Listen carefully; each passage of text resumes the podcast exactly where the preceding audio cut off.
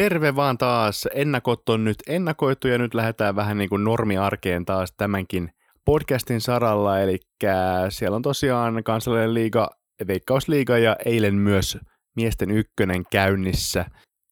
Turussa pelattu ykkösen avaus TPSn ja VPSn välillä päättyi lopulta yksi yksi.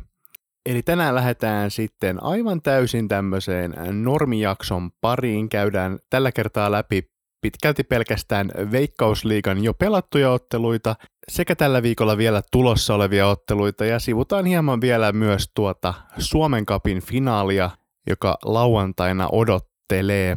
Samalla tässä tämän päivän lähetyksessä aloitetaan semmoinen uusi osio, eli viikon ottelu, joka tällä kertaa on SIK Helsingin IFK. Siitä sitten tuonnempana. Tulevaisuudessa nämä jaksot tulevat sisältämään aika lailla läpikäyntiä useammasta eri sarjasta, eli ei välttämättä tule pelkästään veikkausliigaan painottuvia jaksoja, mutta tällä kertaa mennään tällä kaavalla. Ja sitten lähdetään suoraan liikkeelle. Jakso numero 16.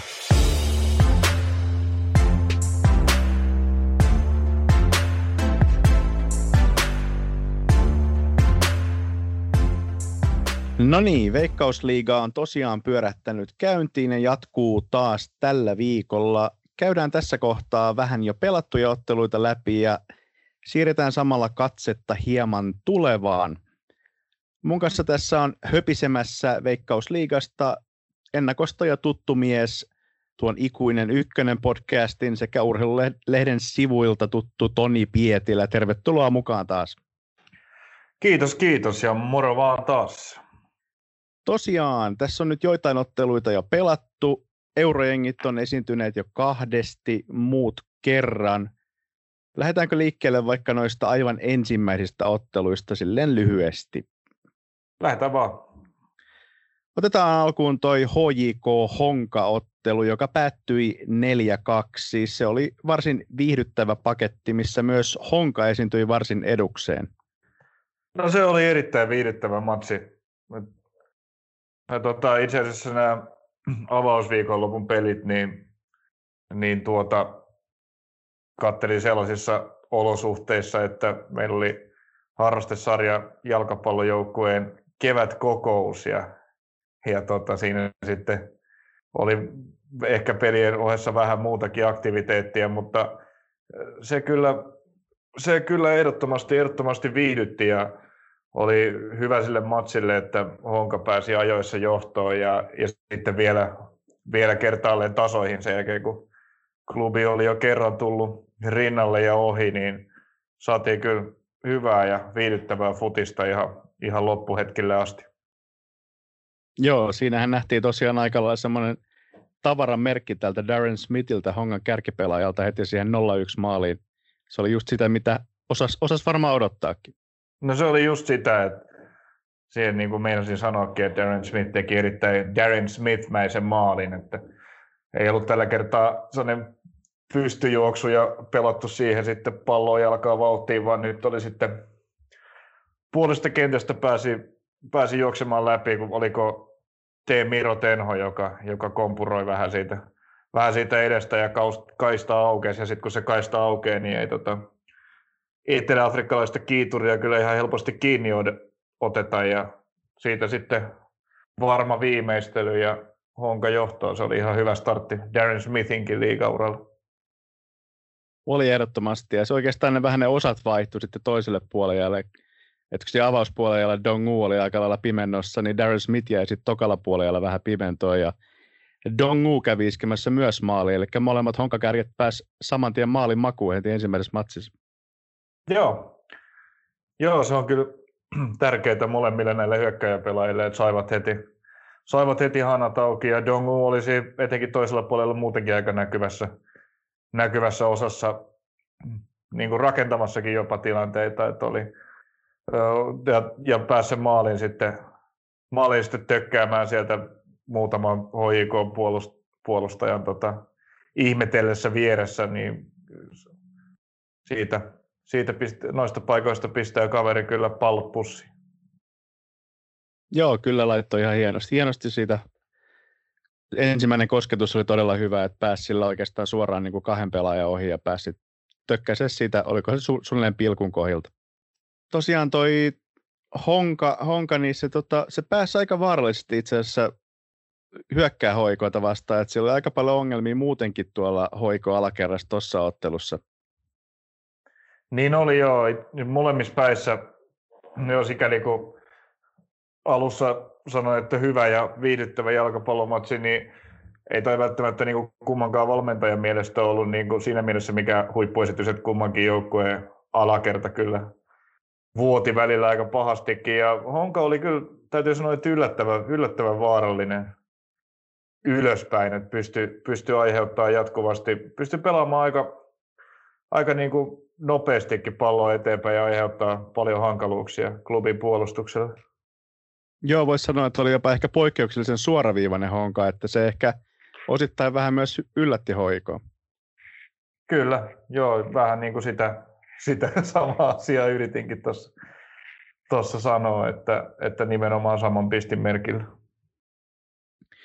Mutta tosiaan se on materiaali ja, ja laajuus sitten lopulta sieltä, sieltä ajoi ohi ja peli, peli päättyi 4-2 ja Roperiskikin siellä pääsi pääs voittomaalin tekemään, tekemään aika lailla tuttuun tyyliin, mutta siellä myös Kasper Terho pääsi tekemään maalin, eikä se hirveän monta minuuttia vaatinut.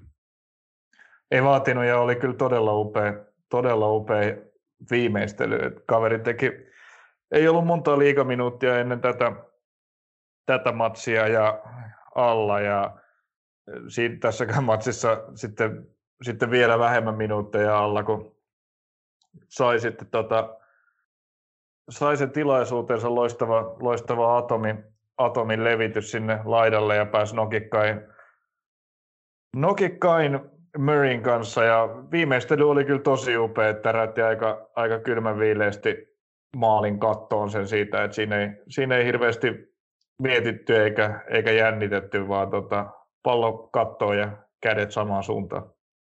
Kyllä vain, kyllä vain, juuri näin. Siinä oli oikeastaan molemmilta joukkueilta, voisi sille loppuun todeta, että aika semmoinen niin kuin, ö, hyökkäysnäytös sinällään, että kummallakin toimi toi hyökkäyspeli varsin mukavasti.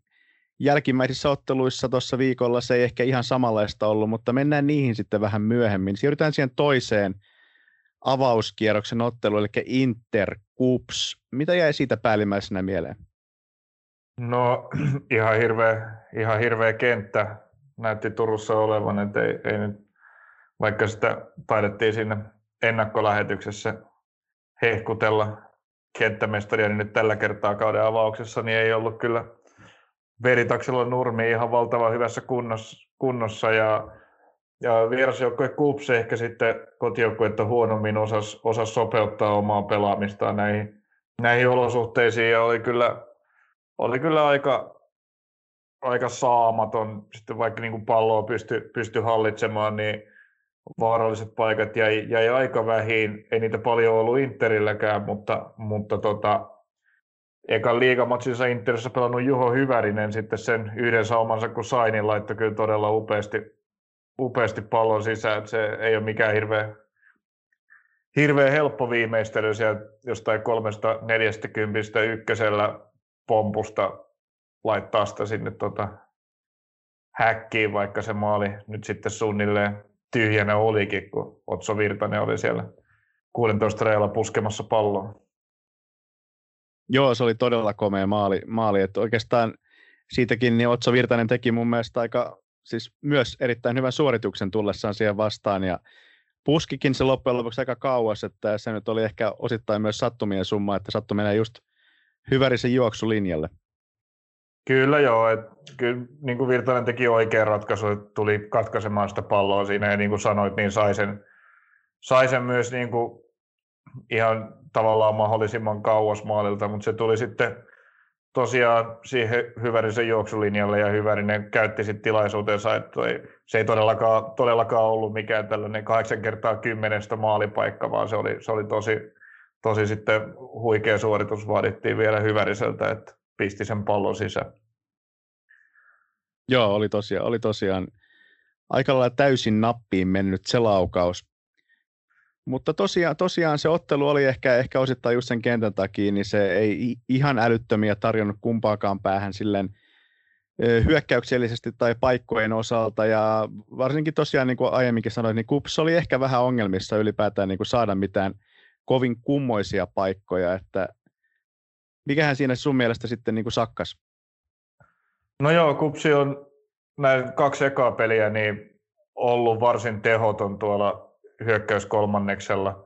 Et he, he pääsevät pallon kanssa aika hyvin siihen. Tässäkin niin kuin varsinkin kun tappiolle joutuivat, niin ottivat kyllä pallon haltuunsa ja pystyivät, saivat sen hyvin sinne hyökkäyskolmannekselle. Mutta sitten se menee, sitten se peli menee vähän kupsilla tällä hetkellä vähän staattiseksi, että siellä ei oikein, ei, ei tule sellaisia liikkeitä, miten, joihin pystyttäisiin niin kuin boksiin palloa pelaamaan ja tuntuu, että ei oikein päästä laidoilta mihinkään, ei päästä varsinkaan keskeltä mihinkään. Et siinä niin kuin loppuu tällä hetkellä keinot, keinot kesken. Kyllä siihen varmasti vaikuttaa tämä tilanne, että nämä Savolainen ja Ikaunieks, jotka talvikaudella oli tosi, tosi tärkeitä pelaajia nimenomaan tässä hyökkäyskolmanneksen murtautumisvaiheessa, niin ovat, ovat siitä tippuneet pois ja siellä on jouduttu sitten vähän hakemaan, hakemaan kokoonpanoa. Et nyt oli esimerkiksi varsin mielenkiintoinen tämä koko, koko ryhmitys, että siellä, siellä tota, koko, koko talven piikissä pelannut Santeri Haarala aloittikin oikeana wingbackinä ja Usman Sale, joka on viettänyt talvikauden lähinnä vaihtopenkillä, niin iskettiin siitä sitten avaukseen kärkeen ja ei, ei siinä sitten oikein, oikein kumpikaan ollut täysin tutulla, tutulla paikalla ja Salekin vähän tuntui, että kaveri oli niin kuin jossain määrin, jossain määrin hukassa siellä, siellä vähän oudolla, oudolla pelipaikalla piikissä ja ei sitten, niin, jotakin nyt pitäisi Valakari ja Kupsin kehittää siihen, että, että saisivat, saisivat lisättyä jollakin keinolla sitä vaarallisuutta hyökkäys kolmanneksella. Maalipaikoille pääsy on tällä hetkellä tosi vaikeaa. Joo, kyllä se vähän, vähän siltä vaikuttaa. Mennään siihen kups peliin tuossa vielä vähän tarkemmin myöhemmin, mutta siirrytään sitten seuraavaan otteluun, eli siihen kohtaan, kun tässä tällä viikolla muut joukkueet aloittivat oman urakkaansa, eli otetaan alkuun FC Lahti ja otetaan Inter siihen uudestaan vielä. Siitä ottelusta varmaan voi, jos heittää vain kaksi nimeä tälleen alkuun, Jasin Asenun ja Antonio Reguero. No siinä ne nimet tosiaan on, että, että tässä, no parempi joukkuehan on aina, aina se, joka tekee enemmän maaleja, niin nuo jalkapallon säännöt määrittelee, mutta oikeastaan millään muulla mittarilla Lahti ei tässä pelissä kyllä Interia, Interia parempi ollut, että se oli nimenomaan Ase Nuni ja Regero, Regero verran, että Lahella oli käytännössä, tai sillä oli kaksi, kaksi maalipaikkaa, joista Ase Nun sitten komeasti pisti pallot häkkiin.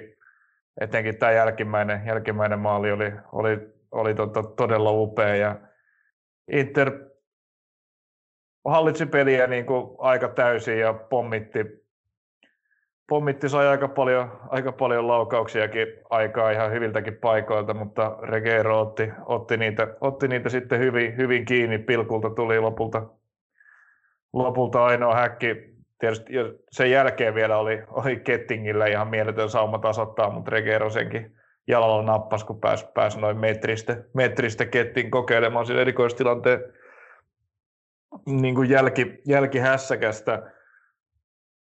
Niin, kun nämä nimet mainitsit, niin siihen, näihin nimiin mun mielestä tämän matsin ratkaisu tiivistyy.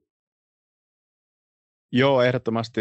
Toi, tosiaan, niin kuin mainitsit tuon Kettingin paikan, niin se oli jossain määrin jopa koomisen näköinen tilanne, että vaikka puhutaan, puhutaan tota sarjan parhaista toppareista, iso mies ja tolleen, mutta jotenkin se näytti, näytti aika vaikealta, että se tuntui, että siinä oli niin kuin käytännössä koko maali tyhjänä, mutta silti sen sai vielä sitten käännettyä, käännettyä Regueron jalkaa, mutta toisaalta kyllähän tota, Ketting selvästi yritti sitä kääntää ohi siitä, että ei se niin pelkästään mikään hätäinen sutasu ollut, että, mutta sen vaan meni näin ja oli totta kai varmaan myös Reguero hyvyyttä. No Reguero, eipä siinä paljon muuta voi tuossa tilanteessa tehdä, kuin yrittää, yrittää saada itsensä mahdollisimman isoksi ja sai, sai sitä sai jalat siinä sen verran, sen verran levälle, että siihen vasempaan jalkaan se kettingin siirto sitten, sitten kuitenkin pysähtyi. Mutta joo, siinä oli ehkä tosiaan, jos jatkaa vielä Regueros sen verran, että vähän ehkä semmoista ää, samanlaista vibaa kuin viime vuonna tuolla HJK-paidassa myös, eli, eli siellä niinku tuli niitä useampia semmoisia ihan game saver-tason pelastuksia, mutta tota, sitten tuli niitä, vaikka hän on erittäin hyvä jalalla, niin ainakin tarjosi muun muassa Furuhamille yhden semmoisen sisäsy- sisäsyrjän syötön suoraan jalkaan. Joo, ne on, se on ollut vähän erikoista, että niitä on, niitä on tosiaan, tosiaan kyllä, kyllä tullut tässä nimenomaan, nimenomaan tota viime kaudella HJKssa jo jonkun verran ja se on, se on jännä juttu, koska nimenomaan tässä pitkällä, pitkällä Ropsin ajalla, niin, niin en muista kyllä ihan hirveästi, että tällaisia jalalla hazardeja olisi tullut. Tietysti joitakin tulee väkisin, kun hänkin tykkää paljon, paljon niin kuin palloa jalkaa ottaa ja osallistua siihen, siihen rakenteluun, mutta kyllä nyt kieltämättä tässä viime kaudella ja, ja nyt tässä avausmatsikin kuoretaan mukaan, niin on tullut sitten vähän liikaa. Joo, kyllä niitä tosiaan on, on jonkin verran tullut, että ehkä se, en tiedä voisiko se osittain olla myös sit sitä, että hän tietää olevansa niin hyvä jalalla, niin sitä tulee otettua, otettua vähän turhan löysästä tai löysin rantein, mitä se nyt voi sanoa sille, että ei keskity välttämättä kaikkiin suorituksiin niin täysin, tai en, en tiedä, mistä se voi johtua.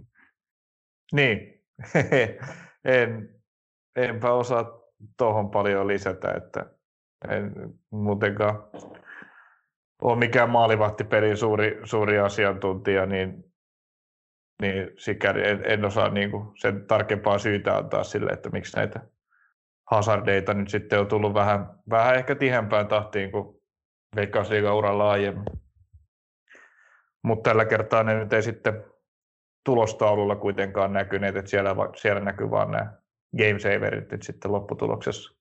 Joo, se, se, on, se on juuri näin tosiaan tolleen niin turkulaisittain, jos asiaa ajattelee, niin siitä huolimatta, että kyllähän Lahti on ennakkoonkin povattu, povattu aika kovaksi joukkueeksi tällä kaudella on satsannut paljon, eli ei, ei varmasti ole, ole ihan viime, viimeisiä voittoja tälle kaudelle, että tulee varmasti pelaa hyvän kauden, mutta turkulaistaan tosiaan niin tuskin tarvii hirveästi painaa silti päätä pensaaseen, että pelas kuitenkin aika vahvan pelin, että ei saanut paikoista sisään ja hallitsi ottelua kuitenkin Lahdessa aika lailla – kaikesta huolimatta. Näin tekivät jo, että tietysti se kaksi, kaksi maalia omiin on, on, aina, on aina vähän liikaa ja varsinkin Interon joukkue, joka ei, ei hirveästi ole viime vuosina maaleja päästänyt, mutta mut varsinkin tämä jälkimmäinen sitten se oli niin kuin, siinä päästiin, tietysti Inter oli jo siinä vaiheessa tappiolla ja joutui, joutui hakemaan tasoitusmaalia ja silloin, silloin välillä tiloja sinne, sinne omiin aukeaa ja ja se no, nyt siinä sitten voitti yksi ykkösensä suvereenisti ja pääsi, pääsi iskemään upealla yksilösuorituksella se 2-0 maalin, että ei tässä nyt niin kuin, sanotaan, että no se eka maali nyt olisi ehkä ollut, ollut tota vältettävissä kiinni, että siinä, siinä oli kyllä riittävästi, riittävästi puolustajia boksissa ja vartioimassa, mutta pääsi se pääsin Jasin silti sen maalin siitä tökkäämään, että siinä, mutta ei ta- tavallaan, että tällä kertaa ei puolustuksessa mitään tällaisia valtavia yksittäisiä kämmejä tullut, mitä tällaisia karkeita virheitä, kuten vaikka tässä Kapin matsissa klubia vastaan. Mutta, mutta tota, kyllä jalkapallopeli keskimäärin on hankala voittaa, jos kaksi maalia menee omiin. Toki tällä kertaa nämä kaksi maalia tuli suunnilleen yhtä monesta maalipaikasta. Joo, se oli aika lailla juuri näin. Juuri näin. Asennon pelasi todella, todella hyvän pelin, mikä nyt ei varmastikaan yllättänyt yhtään ketään. Mutta siirrytään sitten seuraavaan otteluun, eli otetaan Honka IFK Marjaham, joka päättyi saarelaisten 0-2 vierasvoittoon. Siinä oli varsin voimakasta pettymystä espoolaisleirissä pelin jälkeen, ihan haastatteluja myöten, aika voimakkaitakin sanoja – muun muassa vastustajasta. tosiaan kenttä ehkä useammassa tilanteessa huomasi selvästi, että maata pitkin pelaamiseen pyrkivä kotijoukkue kärsi ehkä vähän siitä heikkokuntoisesta nurmesta. Et siinä oli pari avaavaa syöttöä, jotka pomppi siihen malliin, että jäi mahdollisesti muutama hyvä, hyvä maalipaikka lisää syntymättäkin, mutta nämä nyt on aina se viisaus, että se on sama toki molemmille, mutta miten se kenttä, olisiko sun mielestä, miten se menee säännöstä, olisiko, olisiko Honka voinut viedä sen pelin vaikka varakentälle, tekonurmelle, jos olisi ollut mahdollista, olisiko se ollut kannattavaa? Varakenttä, näillä nurmijoukkoillahan täytyy olla joku nimetty varakenttä, jossa, jossa peli, kotipelit pelataan. Sitten mikäli se ei sillä omalla kentällä onnistu, jos se olisi kunnossa ja mulla ei nyt tästä varmaa tietoa mutta edellisen, edellisten vuosienkin perusteella uskoisin, että Hongan varakenttä on tämä, tämä Bolt Arena Helsingin Töölössä, jossa toki oli toinen matsi samaan aikaan käynnissä, mutta olisi sitten pitänyt kyllä varmaankin siirtää, siirtää koko matsi ja ajoissa tehdä se päätös. Joo, ylipäätään semmoinen huomio tuosta tuosta ekasta varsinaisesta kierroksesta täytyy valitettavasti tehdä, että kaikki nurmikentät oli aika kauheassa kunnossa. Et siinä mielessä, siinä mielessä onneksi kausi ei alkanut ajallaan, että missä kunnossa olisikaan tuossa huhtikuun alussa nämä nurmet olleet, olleet sitten, mutta Espoossa se nyt oli kaikista huonoin, huonoimmassa kunnossa ja sekin on, sekin on kyllä vähän ihmeellinen asia, että, että niin kun kun le, ihan kun leveyspiirejäkin katsoo, että Oulussakin kenttä oli, vaikka ei se mitään samettia ollut, niin kuitenkin selvästi paremmassa kunnossa kuin Espoossa. Mutta niin, olisiko pitänyt siirtää... Mm. Mä luulen, että siellä sitten joku usko oli, että totta kai ne halutaan niin kuin omalla kotikentällä ne pelit pelata, jos suinkin mahdollista. Ja sitten varsinkin nyt, kun jos ja kun tämä Töölön stadion on se varakenttä, niin siellä oli toinen, toinen matsi samaan aikaan, niin se olisi sitten pitänyt jo, pitänyt jo hyvissä ajoin se siirtopäätös tehdä ja luulisin, että siellä sitten ehkä, ehkä vielä kuitenkin eläteltiin toiveita, että, että se oma Tapiolan nurmi saataisiin edes vähän pelattavampaan kuntoon, mutta ei sitä nyt kovin hyvään kuntoon saatu.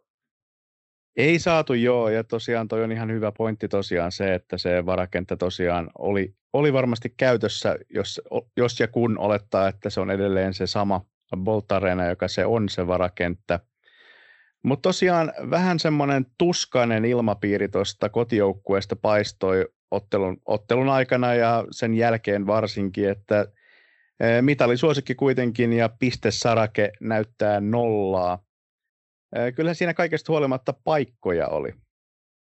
Oli paikkoja, mutta se täytyy sanoa, että mä en ole, kun tähän Dunkku Tammileidon haastatteluun viittasit tuossa alussa, niin mä nyt en ole ihan, ihan samaa mieltä siitä, että kun hän sanoi, että vastustaja kävi, kävi kaksi kertaa tuolla Hongan boksissa ja sai niistä maalit, että kyllä niitä paikkoja oli, oli mun mielestä IFKllakin huomattavasti enemmän kuin kaksi. Mutta oli niitä, oli niitä hongallakin, joskaan ei sitten välttämättä sellaisia ihan timanttisia, timanttisia tilanteita, joista olisi voinut sanoa, että tämä on nyt aivan, aivan satavarma, satavarma maali, että jos pitäisi tehdä ihan ok paikkoja joitakin, mutta sitten kyllä niin kuin laadukkaita paikkoja olisi kuitenkin, kuitenkin saanut olla vielä enemmänkin, että, että taas tästä pisteeksi kääntynyt. Joo, ei ne tosiaan ihan mitään semmoisia priimaluokan tontteja, niitä ei hirveän montaa tosiaan ollut, jos, jos ainuttakaan, mutta olisi noista totta kai varmaan, varmaan maalin, maalin ehkä jopa hyvällä onnella kaksikin voinut tehdä, tehdä mutta, mutta, mutta tosiaan kyllä IFK Marihamnillakin omat paikkansa oli.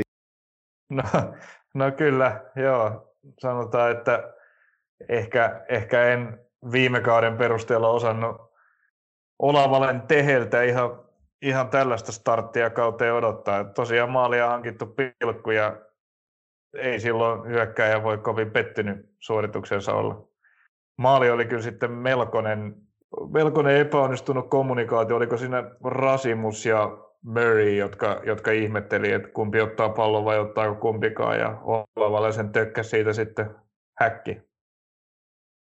Joo, se oli kyllä, se oli kyllä semmoinen maali, mitä ei ehkä ihan kuitenkaan, kuitenkaan tälleen veikkausliikatasolla pitäisi välttämättä päästä syntymään, että, että todella, todella kauan kesti, kesti niin kuin siinä molemmat katteli lähinnä toisiaan ja kun te, Tehe tuli takaa ja tökkäsi ykkösellä sisään, että se oli aika, aika halpa ja sopivasti siihen vielä heti ensimmäisen puolen aivan viime hetkillä. Joo, just näin. Se tuli kyllä, tuli kyllä hyvää aikaa siinä lisäaikaa. Taidettiin jo, taidettiin jo mennä ja siinä pääsi vierasjoukkue sitten, sitten johtoa semmoista puoliajalle, vaikka ei nyt ihan, ihan niin kuin valtavaa määrää paikkoja ollut onnistunut ekalla puolella luomaan, niin saivat tärkeän johtoaseman siitä. Ja kyllä tämä sitten oli vähän, vähän niin kuin kuitti tälle matsille tämä Mastokankaan rankkar, rankkarimaali sitten, jossa tosiaan Olavalle onnistui sen pilku hankkimaan siellä boksissa käännähdellessään. Ja tota, siitä pallomaaliin, niin yksinkertaisesti Honka ei pystynyt tässä pelissä olemaan niin vaarallinen, että olisi ollut, olisi ollut niin kuin kovinkaan realistista odottaa, että tulevat kahden maalin takaa enää pisteillä. Joo, ei, ei tosiaan, ja se taisi olla itse asiassa, jos oikein muistan, ne Rasimus, joka Olavaalen kaato siellä boksissa, että ei välttämättä ehkä se peli, minkä kokenut, kokenut puolustaja haluaa muistella ainakaan hirveän kauan. No ei. Ei varmasti kyllä ollut sellainen peli. Et kyllä tämä Hongan puolustus nyt muutenkin, että kahdessa pelissä nyt mennyt kuusi häkkiä omiin ja Honkakin on, jos Inter, niin Honkakin on kyllä tunnettu siitä, että kovinkaan paljon ei niitä, ei niitä palloja omiin mene, niin nyt on kyllä mennyt ja, ja aika paljon on ollut nimenomaan jo tuossa klubimatsissa, mutta, mutta myös tässä niin ihan niin kuin heikkoja puolustussuorituksia. On ollut vähän jo ehkä, eh, ehkä tuommoista epävarmaa vielä toistaiseksi, mutta tosiaan hyvin erilainen honka oli tässä ottelussa verrattuna siihen hoikootteluun, että en tosiaan kenttä otettiin esille, että, että Honka varmasti pääsee pelaamaan enemmän sitä omaa peliään tuommoisella, niin kuin just vaikka Boltareenan tekonurmella, joka on tasainen ja aina hyvässä kunnossa, kunnossa, koska on tekonurmi, niin en tiedä voiko, voiko sen taakse kuinka paljon mennä, mutta hyvin, hyvin äh, erilainen honka hyökkäyssuunta, että oli jotenkin paljon aktiivisempi ja vaarallisempi hoikoita vastaan, vaikka hävisikin.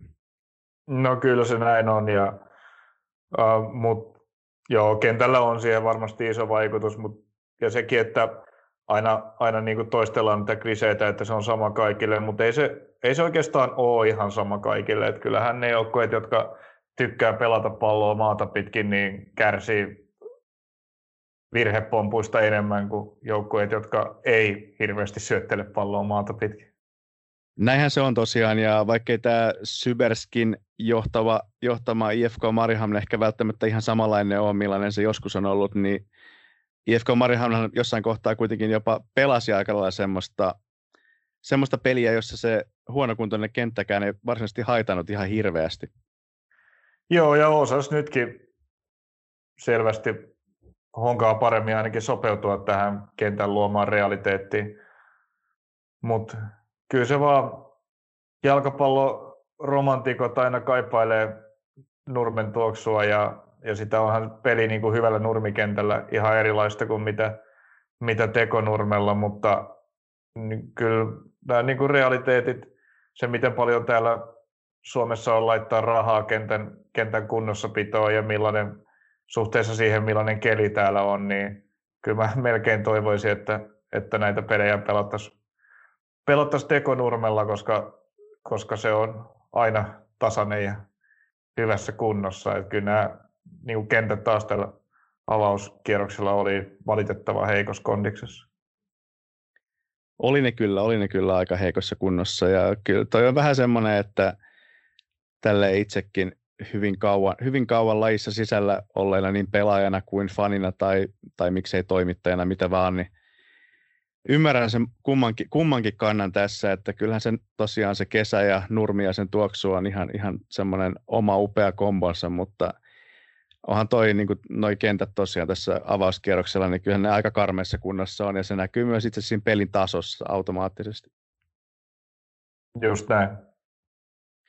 Siirrytään sitten Kuopioon ja ottelun KUPS HIK, eli siinä kohtasi, kohtasi suoraan, suoraan kummankin joukkueen toisessa ottelussa kaksi kenties suurinta mestarisuosikkia, tai ehkä voiko tässä poistaa sen kenties? Voi. Voi mun mielestä. Tosiaan kaksi suurinta mestarisuosikkia. Paljon oli varmaan odotuksia tämän ottelun saralla. Kups pääsi pelaamaan kotonaan ja hoikoo. Mätti tosiaan neljä maalia avauskierroksella, mutta eipä se varsinaisesti kyllä mitään ilotulitusta ollut kumpaakaan suuntaan. No ilotulitusta tämä ei tosiaan ollut. Et, ei tämä mun mielestä, mun mielestä ei ollut myöskään heikkotasosta jalkapalloa. Et tässä oli niin kuin molempien joukkojen tekemisessä paljon, paljon hyviä asioita. Et,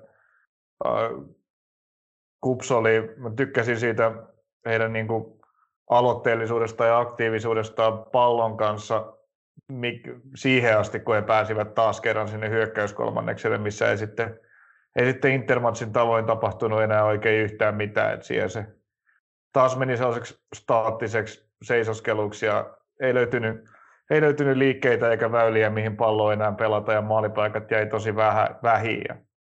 HJK taas niiden niin kuin, niillä on, on, tosi hieno seurata HJK tällaista niin kuin, niiden ylhäältä alkava prässi on tosi monipuolista ja, ja tota, siinä, siinä on niin kuin eri, eri variaatioita tilanteen mukaan ja voimakasta reagointia vastustajan tekemiseen. He saivat kyllä paljon, paljon aiheutettua, etenkin niin kuin Otso Virtanen oli avauskierroksella, tai avauspuoliajalla siis tässä, tässä toisen kierroksen ottelussa, niin ajoittain kyllä suurissakin vaikeuksissa, kun sai jalalle palloa tämän, tämän HJK, HJK pressin alla, joutui sitten roiskasemaan sitä ylirajoista ja, ja ties minne.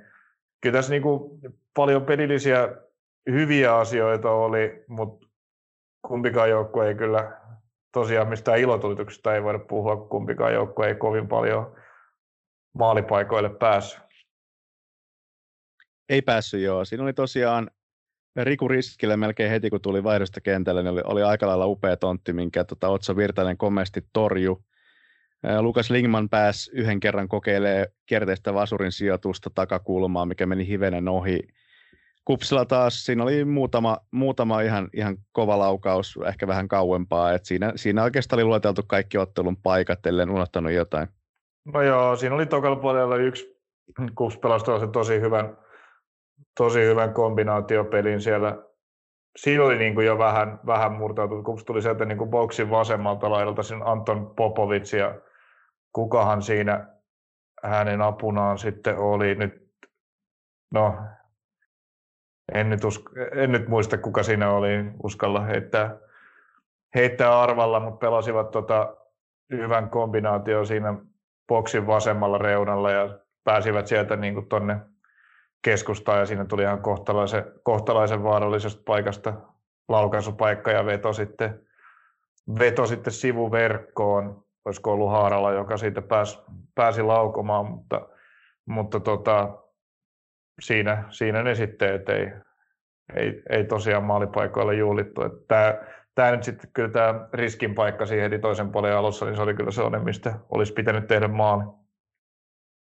Oli joo, se oli oikeastaan varmaan ottelun ainoa paikka, mistä olisi tosiaan pitänyt se maali tehdä, mutta olisin tosiaan Kupsillakin muutama, muutama laukaus kuitenkin maalia kohti, mitkä Hugo Keto otti kummatkin kiinni, eikä Keto nyt varsinaisesti huonosti pelannut Honkaakaan vastaan, että ihan kelpo startti Kedolta tähän kauteen.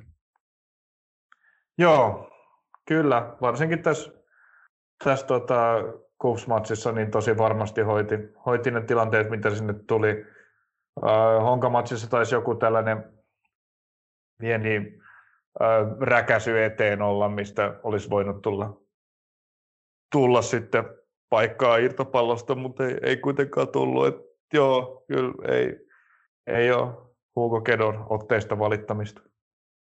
Ei ole joo, mutta jos otetaan vähän vielä kiinni näihin joukkueisiin itsessään, niin tota, ensiksi otetaan Kupsilta semmoinen positiivinen nosto, eli tämä uusi Saku Savolaisen tilalle hankittu aika nopealla aikataululla tämä. Haluatko sanoa sen nimen vai sanonko mä? No mä en ole vielä kertaakaan, kertaakaan sitä yrittänyt, niin mä voin tota, eli, eli Henri Uso Chukwu. Kyllä, se meni oikein mainiosti. Niin hän pelasi omasta mielestäni siihen nähden, että hyppäsi vähän niin kuin suoraan tuleen klubiin vastaan, niin erittäin hyvän pelin. Pelas hyvän pelin joo, ja vaikuttaa kyllä tosiaan ihan, ihan pelimieheltä, että ei, ei nyt ole ihan samantyyppinen pelaaja niin kuin yksi yhteen Saku Savolaisen kanssa, mutta on tällainen, niin kuin, vaikutti niin kuin, että on, tuli kuitenkin aika kylmiltään tuohon peliin mukaan, niin vaikuttaa, että jalat liikkuu ja fyysisesti, fyysisesti mies on kunnossa ja uskon, että hänestä tulee kyllä olemaan kupsille vielä, vielä iloa tuossa oikein wingbackin paikalla. Hienoa, että siihen on nyt löytynyt tällainen, tai vaikuttaa ainakin nyt yhden pelin otannalla siltä, että ihan kelpo, kelpo korvaa ja löytynyt, löytynyt ison loukkaantumisen tilalla. Joo, kyllä ehdottomasti. Ja tosiaan sitten jos lähtee kupsista vähän tuommoiseen negatiivisempaan puoleen, niin vaikka Santeri Haaralla on tosiaan näyttönsä tuossa talvellakin jo antanut, niin kyllä se melkein huutaisi, huutaisi nyt sitä Lukas Rangelia takaisin, että kyllä se sen kärkipelaajan vaatisi. Se oli ehkä vähän jännä, että, että Udo ei päässyt kentälle ollenkaan, vaikka olisi ollut oikeastaan penkiltä ainoa semmoinen ysipaikan pelaaja.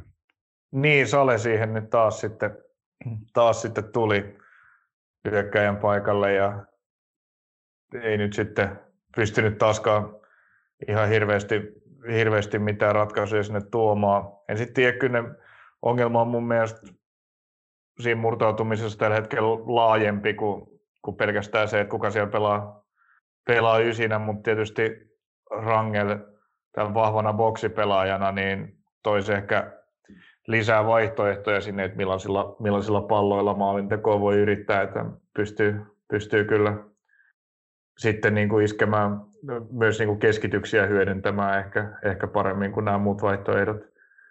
En tiedä, mikä, mikä se Rangerin tilanne nyt sitten on, että kun Uso Chukwu nyt oli jo avauskokoonpanossa, mutta Rangel ei, ei vielä edes penkillä, niin tiedä, miten lähellä pelikuntoa hän nyt sitten on. Joo, en tosiaan tiedä edes sitä, että olisiko tämä Utsasukvu ollut sitten Suomessa jo siihen aikaan, kun tämä siirto tapahtuu, vai vielä, vielä ulkomailla siinä kohtaa? Rangel ainakin oli ilmeisesti Brasiliassa vielä silloin, kun tämä siirto julkaistiin. Niin, ja, joo, ja kahden viikon karanteeni siinä, niin kyllähän siinä sitten tosiaan aikansa menee ennen kuin on käytettävissä, ja että olisi käynyt jo pari treenitkin mielellään vetämässä alla. Ja tosiaan pelioikeudetkin oli ilmeisesti vielä siinä kohtaa Turkissa, niin siinä tutusti saattaa ehkä vierähtää myös muutama ylimääräinen päivä. Kyllä, kyllä. Mutta kyllä tämä jotain, jotain piristystä tosiaan tämä, tämä kupsi hyökkääminen sinne kaipaisi. Et ehkä se voisi, sitten kun Rangenin saisi mukaan, niin se voisi tosiaan avata sitten sen sauman, että Haaralla voisi pudottaa siihen Nissilän rinnalle, rinnalle toiseksi kympiksi, että siinä nyt on Axel Vidjaskuukin vuoro oli, oli kokeilla nyt ja ei ei se nyt vieläkään niin kuin ihan älyttömän hyvin toiminut. Tämä ranskalainen Jordan Seban tuli, tuli vaihdosta sisään, mutta, mutta vaikeata, vaikeata oli saada hirveästi siellä hyökkäys kolmanneksella asioita aikaa. Joo, tosiaan kupsilla kaksi ottelua pelattuna ja nolla tehtyä maalia, niin kyllähän se kuitenkin ehkä vähän silleen huolestuttaa, vaikka tosiaan aikaisessa vaiheessa ollaan ja vastustajat tosiaan oli myös Inter ja HJK. No joo, sanasta sanaa just näin, että se, ehkä se, kyllä se maalipaikkojen vähyys niin kuin on jossain määrin huolestuttavaa, mutta tosiaan vastuksetkin sieltä, sieltä kovimmasta päästä. HJKsta voisi sanoa sen verran, että Santeri Väänäsen loukkaantuminen näyttää olevan, näyttää olevan niin kuin tällä hetkellä aika, aika niin kuin todella iso, iso menetys siellä, koska Bubakar Jalo ei kyllä missään viime kauden vireessä ole aika, aika niin kuin umpisurkea esitys kupsia vastaan, eikä se honkapelikään ihan nappiin mennyt.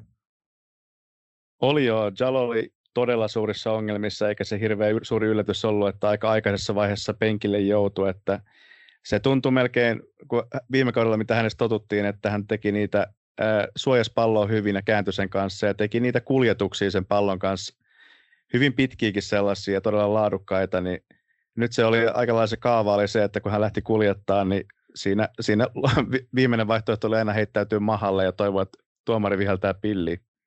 No eikä, eikä kovin usein viheltänyt, kun ei ollut syytä. Ja, että näitä pallon menetyksiä tuli varmaan 4-5 siinä ekalla jaksolla, ja kun Kups, Kups myös osasi osas sen tämän HIK-heikkouden selvästi hyödyntää ja iski usein sitten kahdella, kahden miehen paineen siihen Jaloon, joka ei sitten siitä tosiaan päässyt yhtään mihinkään ja Kups sai näistä tilanteista aika paljon riistoja vaarallisella alueella. Tosiaan se on nyt, tos, nyt tosiaan Matti Peltolan näytön paikka sitten, koska hän todennäköisesti tulee nyt niitä minuutteja saamaan. saamaan että kun siellä on tosiaan myös Jair poissa, poissa ja tosiaan Dale vasta tuli takas remmiin, eikä välttämättä ihan, ihan täydessä peliiskussa ole vielä, ole vielä hetkeen, niin se on tosiaan varmaan Peltola, joka siellä avauksessa alkaa nyt heilua. Joo, Peltola sinne nytkin, sinne toisen puolen alussa Challon tilalle tuli. Ja se on just näin, että hänkin on, on niin kuin lupaavia esityksiä jo, jo hyvin nuoressa iässä. Vähillä li, liikaminuuteilla on ehtinyt antaa, niin tota, nyt olisi sitten sauma ottaa isoakin roolia, kunhan peli kulkee. Kyllä vain. Otetaan ehkä lyhyesti kiinni siinä loppu, loppupuolella vielä tuohon kapin finaaliin, mikä siintää tuossa lauantaina, mutta siirrytään nyt Ouluun. Siellä toinen nousijajoukkue AC Oulu kohtas Tampereen Ilveksen. Siinä oli ottelu alussa aikamoinen semmoinen Eetu Mömmö show. Nostit hänet siinä ennakossa esille ja huutoon vastattiin. Onko hän se tämän kauden Ilveksen superjunnu? No hänestä vähän odotettiin sellaista jo viime viime kaudella niin kuin tosi vahvan talven jälkeen, mutta siinä sitten oli, oli vähän, ei, ei sitten vielä, vielä sitä täydellistä läpimurtoa tapahtunut, oli vähän loukkaantumista sun muuta, mutta nyt eipä tämä kausi olisi paljon paremmin, paremmin voinut alkaa. Et tästä totta kai täytyy ottaa, ottaa kaikki kunnia tästä, tästä pelaajan nostosta. Se on aina, aina tota hienoa, kun Mime mainitsee ja sitten se iskee, iskee kaksi maalia varttiin ekassa pelissä. Uh, kyllä se nyt, kyllä etumömmö voi, voi nyt hyvin olla Ilveksen hyökkäyksessä se pelaaja, joka on koko kaudenkin osalta kaikista tehokkain. Se voi hyvin olla näin. Se voi hyvin olla tosiaan näin. Ää, AC Oululle voisi sanoa, että kotona, kotona kausi käyntiin, niin aika lailla hirveä alkuottelu. Joo, ja just niin kuin mitä, mitä ennakossakin AC Oulusta puhuttiin, että, että heillä oli, että tämä alku oli nimenomaan heille niin kuin iso, iso iskun paikka, että ajoissa, ajoissa kasattu joukko ja sitten tämä alkuohjelma ei ole, ei ole ennakkoon se kaikista pahin ja sitten varsinkin tämä, että heti ekalla kierroksella oli vastassa tämä niin kuin aika sekavassa tilassa pelillisesti talvella ollut vahvasti uudistunut ja nuorentunut Ilves, niin siinä oli, siinä oli niin kuin tarjolla hyvä iskun paikka kotikentällä vieläpä, mutta siihen huutoon ei kyllä, ei kyllä laivaston siniset pystynyt vastaamaan. Ei pystynyt joo, ja tosiaan siellä Ilves, Ilves antoi vielä tasotusta muun muassa sillä, että yksi johtavista pelaajista, Felipe Aspergren, ei tosiaan ottelussa pystynyt pelaamaan pelikielon takia. Ö, mutta jos lähdetään lähdetään Oulun hyvin asioihin, niin ne oli aika odotettuja periaatteessa, että vähän niin kuin samalla tavalla voi lähteä niihin ennakon pelaajanostoihin, eli Miika Koskela ja Rafinha pelasi kuitenkin varsin mukavan ottelun siellä keskustassa. Joo, tietysti kaksi maalia tuli ekalla puolella näistä mömmö hyvistä liikkeistä ja puskuista, mutta ei, ei, ei, ei nyt ollut sellaisia, että menisi niin kuin suoraan, suoraan keskuspuolustuksen piikkiin. Et Joo, Rafinha on niin kuin, niin kuin ennakoitiin, niin etenkin, etenkin pallollisena siinä niin kuin tosi, tosi tärkeä pelaaja, pelaaja Oululle, että ne pääsee sieltä omista johonkin lähtemään, mutta, mutta tota, tietysti kyllä siinä puolustuspelissäkin parantamista on, kun kaksi maal, tai 22 minuutin jälkeen on kaksi maalia mennyt omiin. Onhan se näin tosiaan. Mutta tosiaan, jos palataan edelleen tähän ennakointiinkin, ja se Oulun kohdalla oli vähän samaa niin kuin esimerkiksi KTPkin kohdalla, eli kuka tekee maalit, Ensimmäisessä ottelussa ei tullut yhtään. Romanialaishyökkäjä David Popa oli kokeilemassa, ei antanut juurikaan kovin kummoisia näyttöjä vielä toistaiseksi. Tämä edelleen varmaan on asia, missä pitäisi vähän olla huolestunut, että Severi Kähkönen on loukkaantunut, hän saattaa hieman avata kuitenkin ykk- ykkösessä vahvakausi alla, niin hieman avata tuota AC Oulun hyökkäyspeliä myös palatessaan. No sitä ainakin on syytä toivoa. Ei siellä nyt oikein, oikein tapahtunut siellä hyökkäyspäässä mitään ja no Popa pääsi jossain vaiheessa sieltä boksista vähän kokeileekin tällaisessa puolittaisessa paikasta, mutta veto sitten jonnekin ihan mihin sattui siinä, siinäkin tilanteessa. Et kyllä, se, kyllä se näin on, että kyllä siellä tota, mietittävää nyt on sen suhteen, että, että mitä, ketä siellä nyt sitten pitäisi, pitäisi tota, peluttaa ja miten, miten siellä saataisiin jotakin niin kuin vaarallisuutta luotua. Et toivottavasti Oulun kannalta niin Kähkönen voisi kuntoutuessaan olla sellainen, sellainen pelaaja, joka auttaisi. Joo, aika näyttää tosiaan, kun hän pääsee vihdoin taas pelaamaan. Jos siitä jotain hyvää haluaa kuitenkin siitä Aseolun hyökkäyspäästäkin sanoa, niin vaihtoehtoja loppujen lopuksi on kuitenkin aika paljon, että, että siellähän kokeilemalla saattaa jossain kohtaa kuitenkin se sopiva – sopiva arsenaali sinne hyökkäyspäähänkin löytyy, että siellä on kuitenkin aika nuori jätkiä suurin osa, että, että saattaa siellä joku kuitenkin yllättää. Joo, kyllä siellä niin kierrätys, kierrätysvaraa periaatteessa on, mutta no joo, se, se tilanne on just se, mitä, mitä niin kuin ennen kautta ennakoitiin, että pelaajia on aika, on aika paljon ja sitä pystytään kierrättämään, mutta tosiaan on varma, varma liikatason onnistuja ja, onnistuja ja ykköspyssy sieltä puuttuu ja ainakaan nyt ekassa matsissa kukaan ei vielä siihen rooliin ilmoittautunut. Ei toistaiseksi, mutta kausi on edelleen vielä hyvin hyvin varhainen, kun yksi matsi on vasta pelattu. Mitä sitten Ilves? Tosiaan aika unelma starttiotteluun ja aika semmoinen tutun näköinen Jarkko Vissin Ilves, eli hyvin, hyvin semmoinen aggressiivinen, juoksuvoimainen joukkue. Tuli aika, aika, aika niin kuin voimakkaasti iholla ja prässässä aika vahvasti. Kyllä korttikin viuhui jonkin verran, jonkin verran, mutta millainen maku Ilveksestä jäi?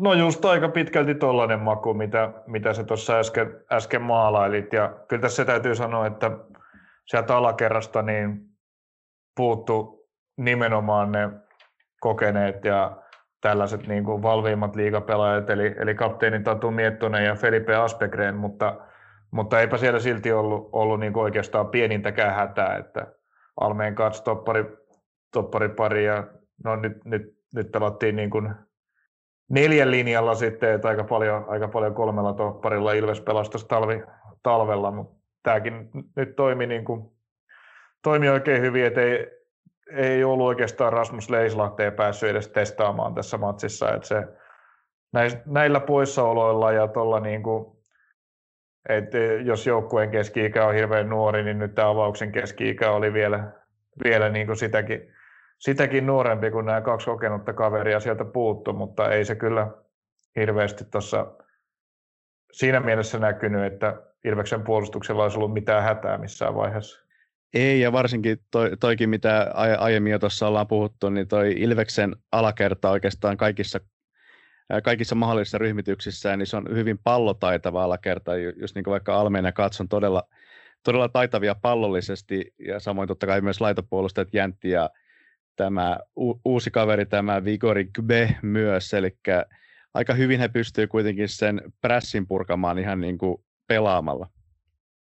Kyllä, kyllä, ehdottomasti, ehdottomasti näin, ja se on tosiaan niin oikeastaan kaikilla miehityksillä, mitä Ilveksellä on tuonne alakertaa heittää, niin tilanne on, se, tilanne on sama, että Aspekre ja Miettonen myös, myös pallon kanssa hyviä, hyviä pelaajia. Et tästä oli aika mielenkiintoinen veto itse asiassa heittää Jäntti nyt tuonne vasemman pakin paikalle, että tavallaan jotenkin on jäänyt kuva, että hän itsekin toivoisi, että se peripaikka niin kuin viimeinkin vakiintuisi sinne, sinne tota keskikentälle, missä, keskikenttäpelaajana itse asiassa näkee, mutta ihan vahva peli nyt vasempana pakkina ja pääsi heittämään, pääsi nousemaan muutaman kerran hyvin ja heittämään sillä vahvalla vasemmalla jalalla laatupalloja.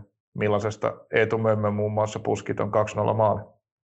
Joo, kyllä er-, ehdottomasti hyvän pelin pelasi Jäntti, Jäntti myös. Näiden joukkueiden sarja jatkuu seuraavasti, eli Ilves kohtaa HJK ja AC Oulu matkustaa tuonne Marja Hamnin suunnalle, eli ei se kovin tota, helposti jatku kummallakaan. No ei, ja kyllä sanottakoon, että Ilveksellä nyt sitten ehkä vielä piirun verran vaikeammin.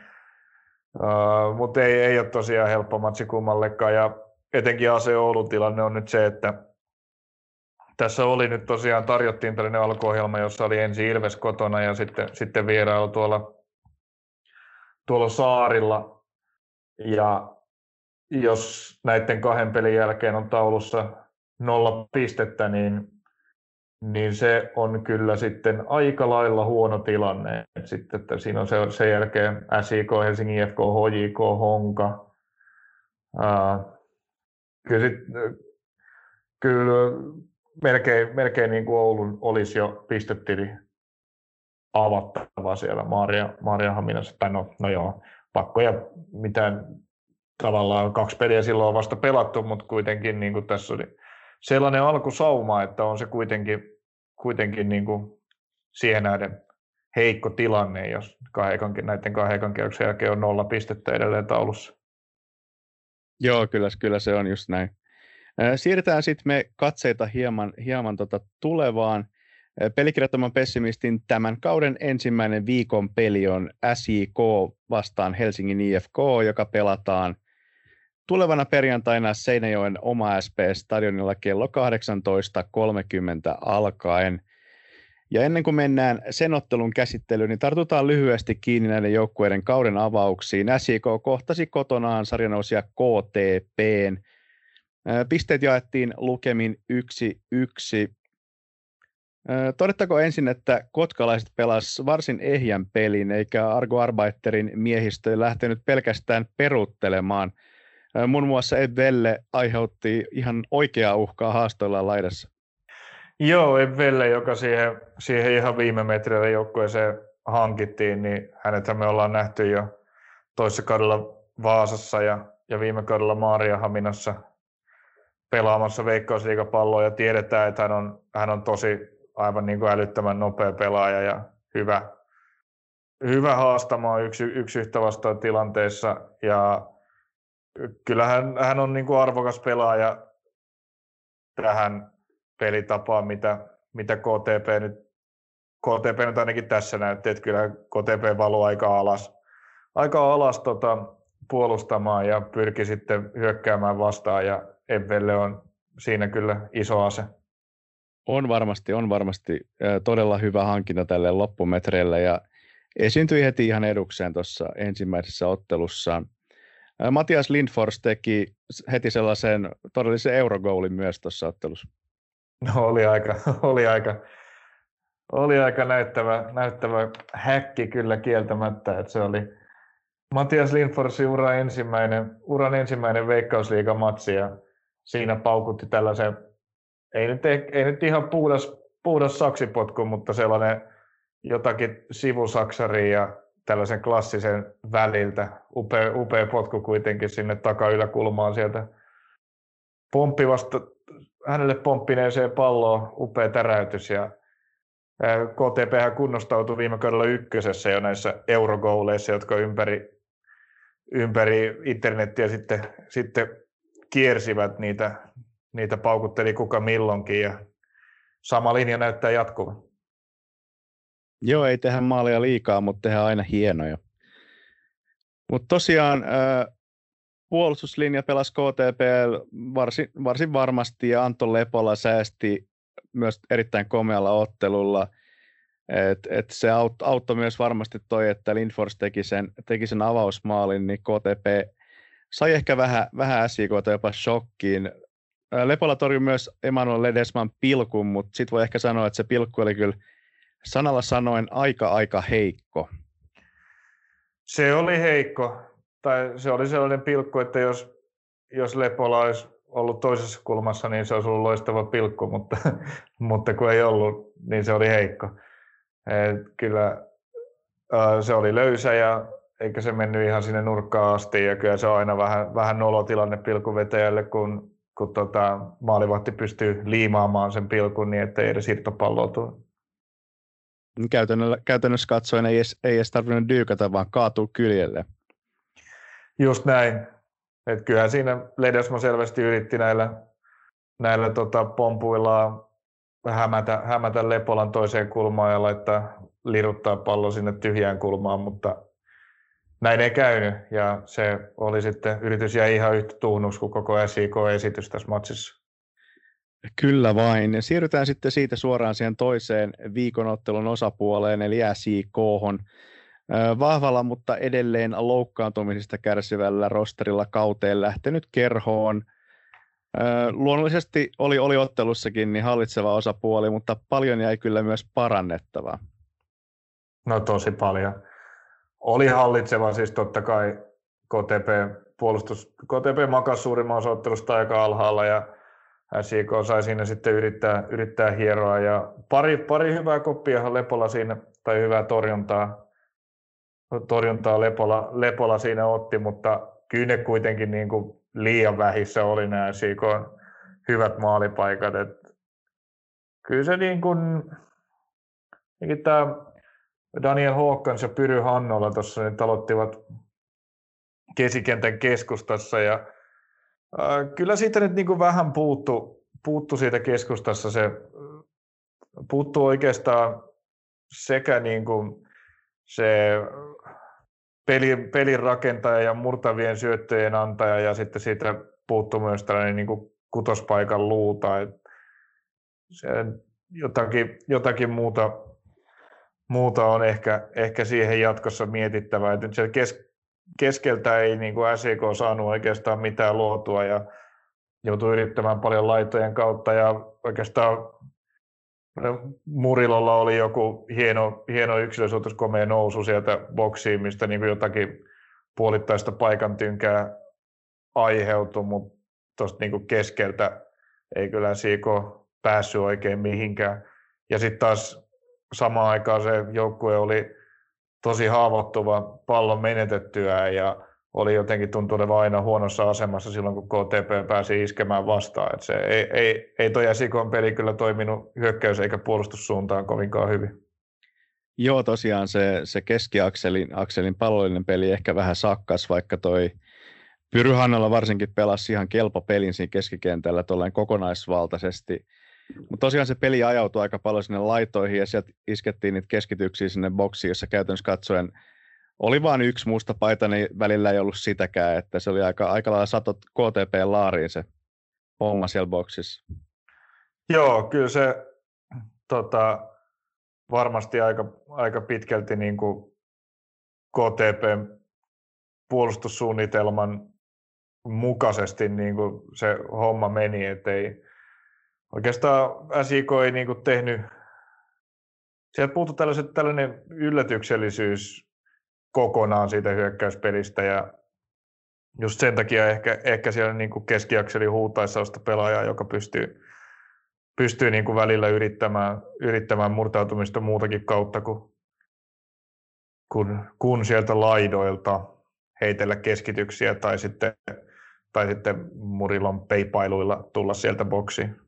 Joo, Honkavaara taisi siinä heti ottelun päätyttyä tai haastattelussa sanoakin, että toi todennäköisesti Jude Arthur on se, joka aloittaa keskikentällä siinä seuraavassa ottelussa, että niin kuin aiemmin jo sanoin, niin siitä, siitä puuttuu ehkä sekä se puolustuslinjaa tukeva semmoinen ankkurityyli ja Mehmet Hetemai, sekä myös se avaaviin syöttöihin keskeltäkin kykenevä vaihtoehto pelirakenteluun, että toi Arthur – se ehkä voi täyttää sen ensiksi mainitun saappaat, mutta miten se jälkimmäinen, nouseeko se Hannolla ylemmäs siinä vai miten ne keksii siihen pelirakentelun lisää?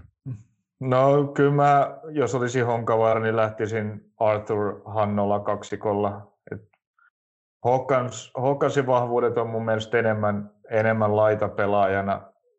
Se tietysti näille, on vaikea näille laita hyökkäjän paikoille murtautua, kun niissä on Ledesma ja oli, niin, mutta kyllä siellä on niin kuin, kuitenkin se paikka, missä mun mielestä, mun mielestä Hawkins on, on omimmillaan ja tosiaan Arthur, toi siihen sen fyysisemmän ja, ja puolustuslinjaa tukevamman vaihtoehdon. Ja, ja tota, Hannolalla nyt kuitenkin on, hän on taitava nuori pelaaja, jolla on kuitenkin potentiaalia niin kuin tehdä pallon kanssa hyviä, hyviä asioita. Tuosta tämän hetken Sikon rosterista, niin kyllä mä lähtisin seuraavan IFKta vastaan Arthur Hannolla kaksikolla tuossa keskellä.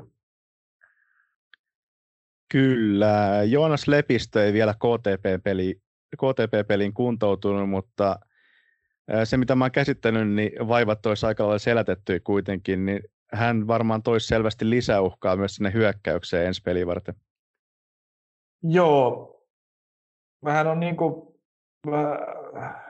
vähän tois, tois niin kuin omanlaista, omanlaista tois liikettä siinä mielessä, että hän osaa tehdä hyviä oikea-aikaisia liikkeitä boksiin ja on ehkä vähän, vähän tota vikkelämmät jalat kuin nyky, nykytukolla, että kyllähän voisi vois olla ihan tota, oikeinkin, oikeinkin hyvä, hyvä vaihtoehto siihen. Tuko nyt ei, ei pystynyt tässä matsissa kyllä ihmeitä siinä ysipaikalla esittämään.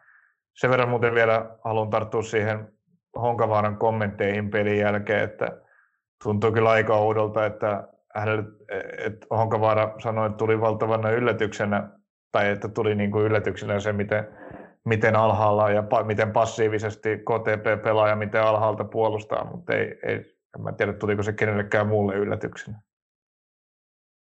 Joo, kyllä se ehkä, ehkä vähän pomppas, pomppas esille sieltä, että kyllähän KTPltä aika lailla on odotettua, että, että melkeinpä joka ottelu lähtee aika lailla puolustuksen kautta, kautta ainakin vieraissa näitä isompia joukkueita vastaan. Joo, just näin. Mutta onko jotain muuta, mitä sä näet, että SIK pitää selvästi parantaa, jotta se voisi kaataa IFK? No kyllähän tuosta SIKsta niinku jäi vähän epäselväksi just se, että mikä se mikä se tapa on, millä he haluaa hyökätä ja luoda tilanteita ja toisaalta sitten pallon menetysten jälkeen puolustaa. Että kyllä se niin kuin, nyt se meni sitten, kun homma meni vaikeaksi ja jäivät tappiolle, niin se meni taas sellaiseksi niin kuin, mitä SJKlla nyt on tupannut viime vuosina menemään sitten tällaiseksi yksilöiden puskemiseksi, joka ei oikein johda mihinkään. Et kyllä mä niin kuin kaipaisin vähän niin kuin organisoidumpaa ja niin kuin tällaisia selkeämpiä, selkeämpiä malleja, joilla, joilla pallo pyritään toimittamaan vaara-alueelle. Miten sitten puolustuslinja tai puolustuspeli ylipäätään, että IFK on selvästi eri tason uhka omia kohden kuin KTP oletettavasti. Et puolustus toimii SJKlla kuitenkin KTPtä vastaan varsin mallikkaasti, vaikka Lindfors sen yhden eurogoolin sieltä tekikin. Ja oikeastaan tämä tämä tota Christian Valencia on varmaan näistä, näistä SIK saapuneista pelaajista varmaan esiintyy kaikista vahviten.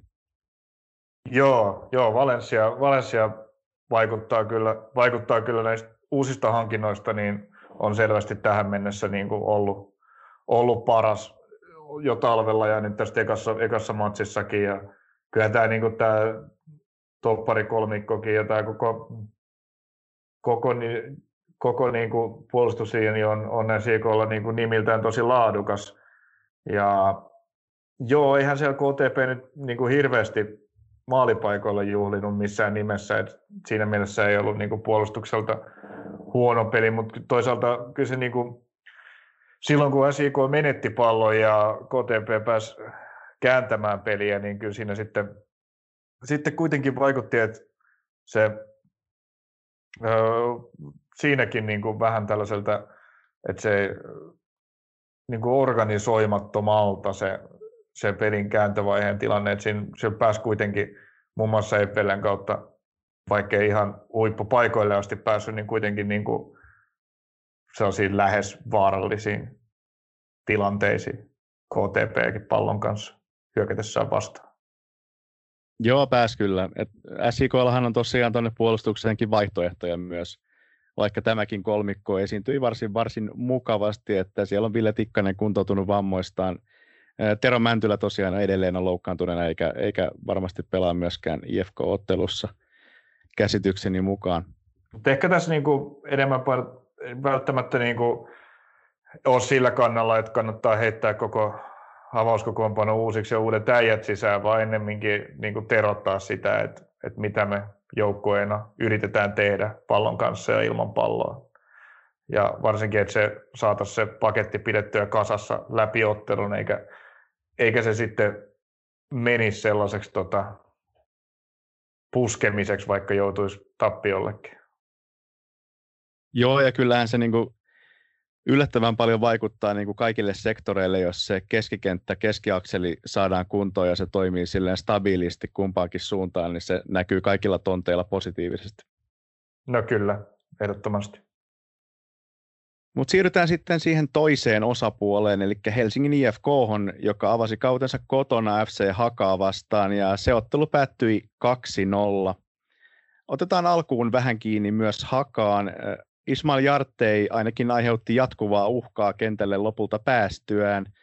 Useampi semmoinen leikkaus oikeasta laidasta kohden keskustaa ja Uusitalokin joutui venymään parhaimpaansa laukausten tiellä.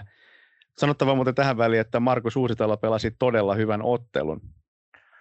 Markus Uusitalo pelasi ehdottomasti todella hyvä ottelu ja oli niin kuin, otti, otti kyllä tärkeät, kyllähän se toinen puoliaika niin kuin oli aika yhtä maalia, että kyllä varsinkin sen jälkeen, kun Jartei, Jartei sieltä kentälle tuli ja Tino Purme samaan aikaan, niin Jartei toi kyllä tosi paljon vaarallisuutta siihen Hakan hyökkäyspeliin ja pystyi ihan niin kuin sanoit, niin aiheuttamaan muutamankin otteeseen kyllä ongelmia IFK puolustukselle ja, ja samoin sitten tämä vähän myöhemmin sisään tullut uusi hyökkäjä Andria Bosniak pääsi, pääsi, pääsi kokeilemaan maalia maalia puskemalla aika hyvästä paikasta, mutta Uusitalo otti siihenkin, siihenkin hyvän kopin. Että kyllä tuon toinen puoli aika oli aika lailla sellainen, että kyllä IFK saa olla aika tyytyväinen, että, että niin kuin kolme pistettä tästä matsista sai. Mutta aika eri, kyllä mä pidän erikoisena, ihmettelin sitä jo ennen pelin alkua ja ihmettelen edelleen, että, että Jarte tämän pelin penkiltä aloitti, että oli kuitenkin niin, selkeä, niin selkeästi lisäsi sitä, sitä tota, Hakan hyökkäyspelin vaarallisuutta kentälle tultua. Joo, et ole tämän kanssa kyllä yksin, että, että tosiaan Jartei, varsinkin kun osoitti vielä tasonsa tuossa kentälle päästyään, niin vaikkei, vaikkei siellä olisi puhtaasti pääs, päässyt niin pelaamaan semmoista omaa paikkaa heti alkuun, niin hänen tasoinen kaveri meni sitten vaikka kymppipaikalla tai toisena kärkenä.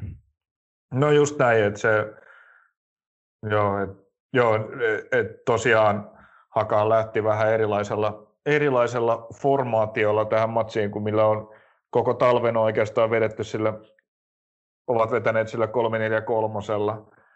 ja tota, jossa on hyökkäjän lisäksi sitten tällaiset selkeät laitahyökkäjät ja siinä tavallaan se Jartein omin paikka on kummassa tahansa laidassa siinä tai kummalla tahansa puolella laitahyökkäjänä. Nyt, nyt Hakalla oli tällainen tällainen sitten niin kuin 3, 4, 1, 2, jossa oli, oli Maximus Tainio kymppinä ja sitten kaksi kärkeä Salo Mojalla ja, ja Jesse Huhtala, mutta kyllä tosiaan Jarte on niin hyvä pelaaja ja niin, niin tota, vaarallinen siellä hyökkäyspäässä, että kyllähän niin kuin olisi varmasti voinut pelata sitä paikkaista toista kärjen paikkaa siinä. Joo, ehdottomasti olisi. Ja tosiaan tämä Bosniak niin on aika, sanoisinko miehen mitoissa, että, että on kyllä, aiheuttaa kyllä varmasti ilmatilassa ongelmia muillekin joukkueille.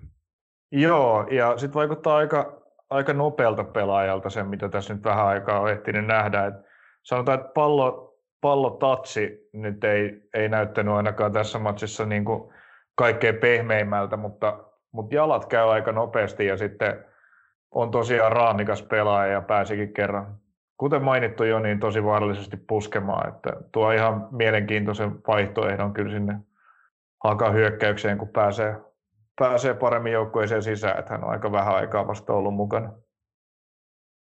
Joo, kyllä mielenkiintoista nähdä, että mihin kaikkeen Bosniak vielä, vielä yltääkään tällä kaudella. Mutta sitten siirrytään tähän viikonottelun toiseen osapuoleen, eli IFK on tarkemmin – siellä tota vaihdosta sisään tullut Huonan Entreena sai heti ensimmäisessä ottelussaan maalitilin auki.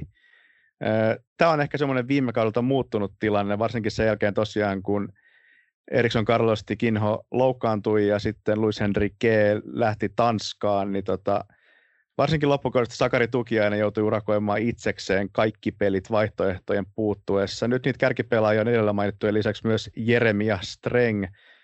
Sinne on nyt vaihtoehtoja. Hyökkäistä Tikinho ei edes vielä ollut mukana. On joo.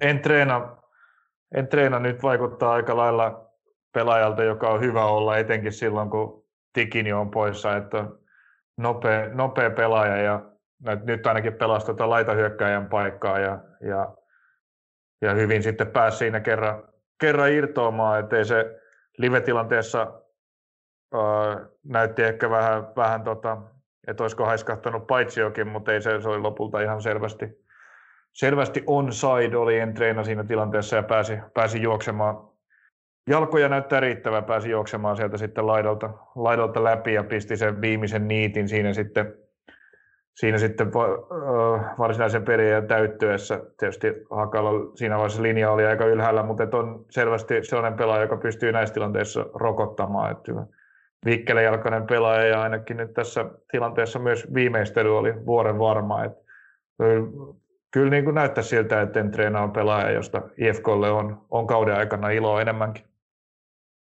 Joo, sai ainakin erittäin hyvän startin, startin veikkausliigauralle ja nämä tosiaan, niin kuin tämä on kulunut fraasi, mutta tosiaan onnistumiset ruokki, ruokkii, ruokkii lisäonnistumisiin, eli kun kärkipelaaja tai hyökkääjäpelaaja sai maali heti ensimmäiseen otteluun, niin se on ehkä vähän helpompaa ja todennäköisempää osua heti seuraavankin kerran. No näin se on, näin se on. Et kyllähän tämä nostettiin siinä ennakossakin jo esiin ja kulunut tai ei, niin kyllä se vähän niin, kuin niin menee. Mutta e, myös Jere, Jere Streng, vaikkei niin kuin maalipaikoille tuossa päässyt, kun siinä vaiheessa kun hän tuli kentälle, niin IFK aika lailla puolusti tätä, puolusti tätä olemassa olevaa johtoa, niin, niin tota, monta kertaa niin kuin pystyi tosi, tosi tärkeissä tilanteissa niin kuin pitämään palloa halussa laidan lähelläkin, pystyi hienosti, hienosti tota, pitämään palloa ja kuluttamaan sekunteja kuluttamaan niin kuin sekunteja, kun joukko oli johtoasemassa ja laitaakin pitkin hienosti etenemään palloa suojaten ja vastustajan pelaajia ohittaa, niin nämä on myös tärkeitä, tärkeitä duunia tällaisessa johtoasemassa sisään tulleelle hyökkäjältä. On kyllä, on kyllä. Ja tosiaan siitä vähän asensiltana myös näihin, että onnistumista ruokkii onnistumisia, niin Kiiton Isaksonilla todella, todella vaikea kausi alla ja sai tosiaan tehtyä tonnottelu avausmaali ja IFK on tämän kauden avausmaali, niin tekee varmaan hyvää myös Isaksonin kaudelle. No ihan varmasti sai, sai niinku tosi tärkeää. Tuo, kun viime kausi Seinäjoella oli, oli, kuten tiedetään, niin ihan, ihan todella vaikea, niin oli, oli varmasti, varmasti niin kuin hänelle tosi tärkeää saada tällainen aloituskauteen. Siinä oli vähän, vähän toki onneekin mukana. Kyllä se taidettiin, taisi papereihin Isaksonin maaliksi jäädä. Ehkä se olisi voinut olla kyllä Delukasin oma maalikin, en tiedä olisiko se pusku mennyt maaliin ilman sitä, että olisi ottanut kimmokkeen Delukasin rinnasta, mutta meni miten meni, niin, niin tota, tärkeä, tärkeä maali ja tosi, tosi niin kuin hyvä juttu Isaksonille, että sai lentävän lähdön nyt vaikean kauden jälkeen tähän seuraavaan sesonkiin. Kyllä, juuri näin. Sitten jos lähdetään miettimään tota tulevaa SIK-ottelua IFK silmin, niin miten tuo puolustuslinja, että tosiaan siellä nyt on poissaoloja myös, että siinä oli tosiaan kolmen topparin linjassa Sakari Mattila, Aldar Hernandez luonnollisesti, mutta siinä oli alkuun Matei Radetski kolmantena topparina. Hän oli ajoittain vähän ongelmissa siinä, kunnes pääsi omalle pelipaikalleen keskikentälle ja siinä homma toimi toimi taas totutun laadukkaasti ja Tino Palmasta tuli sinne kolmen linjaan, niin onko hän se mies, joka aloittaa Seinäjoella? No taas kerran, jos, jos minä niin kuin tässä, tästä asiasta olisin päättämässä, niin kyllä se Palmasto olisi. Että, ja niin kuin sanoit, Radioski on tosi hyvä pelaaja, mutta en, en muista nähneeni ikinä ennen häntä topparin paikalla. Ja tosiaan oli, oli, kyllä, oli kyllä välillä niin kuin aika suurissa oli että meinasi tulla aika hyvääkin paikkaa, kun hän siellä vähän niin kuin kompuroi ja Salo Muujala pääsi ajamaan boksia ja heittää, heittää keskitystä. Näistä nyt ei sen vaarallisempaa tullut ja pallollisesti hän on tietysti ihan loistava pelaaja siihen niin kuin avaamaan peliä ja näin, mutta kyllä se paikka, josta Matei Radetskista saa täyden hyödyn irti on tuossa pykälää ylempänä keskikentällä ja, ja Palmasto nyt kuitenkin on toppari. Ja tultua kentälle niin hoiti hommansa myös niin kuin moitteetta siinä, ettei hyvin IFK sai, ton, sai tota johtoa, johtoa puolustettua siinä, että kyllä ihan jo senkin takia, että, että Radetskin saa sitten tuohon tohon ylemmäs, niin jo sen takia laittaisin Palmaston sinne toppareksi. Mutta mitä noihin äh, IFKn toppareihin tulee, niin tosiaan Jukka Halmekin varmaan siellä puolustuksessa pystyy pelaamaan, mutta hän oli pelikielossa tuossa hakaottelussa ja jatkaa pelikielossa myös Seinäjoella. Sen sijaan käsittääkseni Hannu Patronen on vissiin, on vissiin kykenevä pelaamaan tuon ottelun, jos kunto muuten niin sallii. Joo, en nyt ihan, ihan varma tästä ole, kun palloliiton sivut ei on vähän välillä mitä on, mutta, mutta tota, jos Patronen rivissä on tässä SIK-matsissa, niin siinä nyt sitten todennäköisesti se kolmas toppari kuitenkin on. Joo, kyllä se varmaan, varmaan sitten tosiaan niin on, että sitten se kolmen linja on Patronen, Mattila ja Hernandez, ja se on kyllä ihan, se on aika kova, kova topparikolmikko kuitenkin Veikkausliigaa. On hyvä kolmikko ja tosiaan, tosiaan ihan, ihan, ihan ok puolustuspeli oli niin kuin tuollakin kokoonpanolla. Että... No eka, eka puoli aikahan oli suht avointa, avointa peliä tuossa IFK Hakapelissä ja siinä paikkoja tuli, tuli jonkun verran molempiin, molempiin päihin, mutta sitten toka puoli aika oli tällainen aikamoinen puolustustaistelu IFKlta ja, ja ihan hyvin se hoitivat.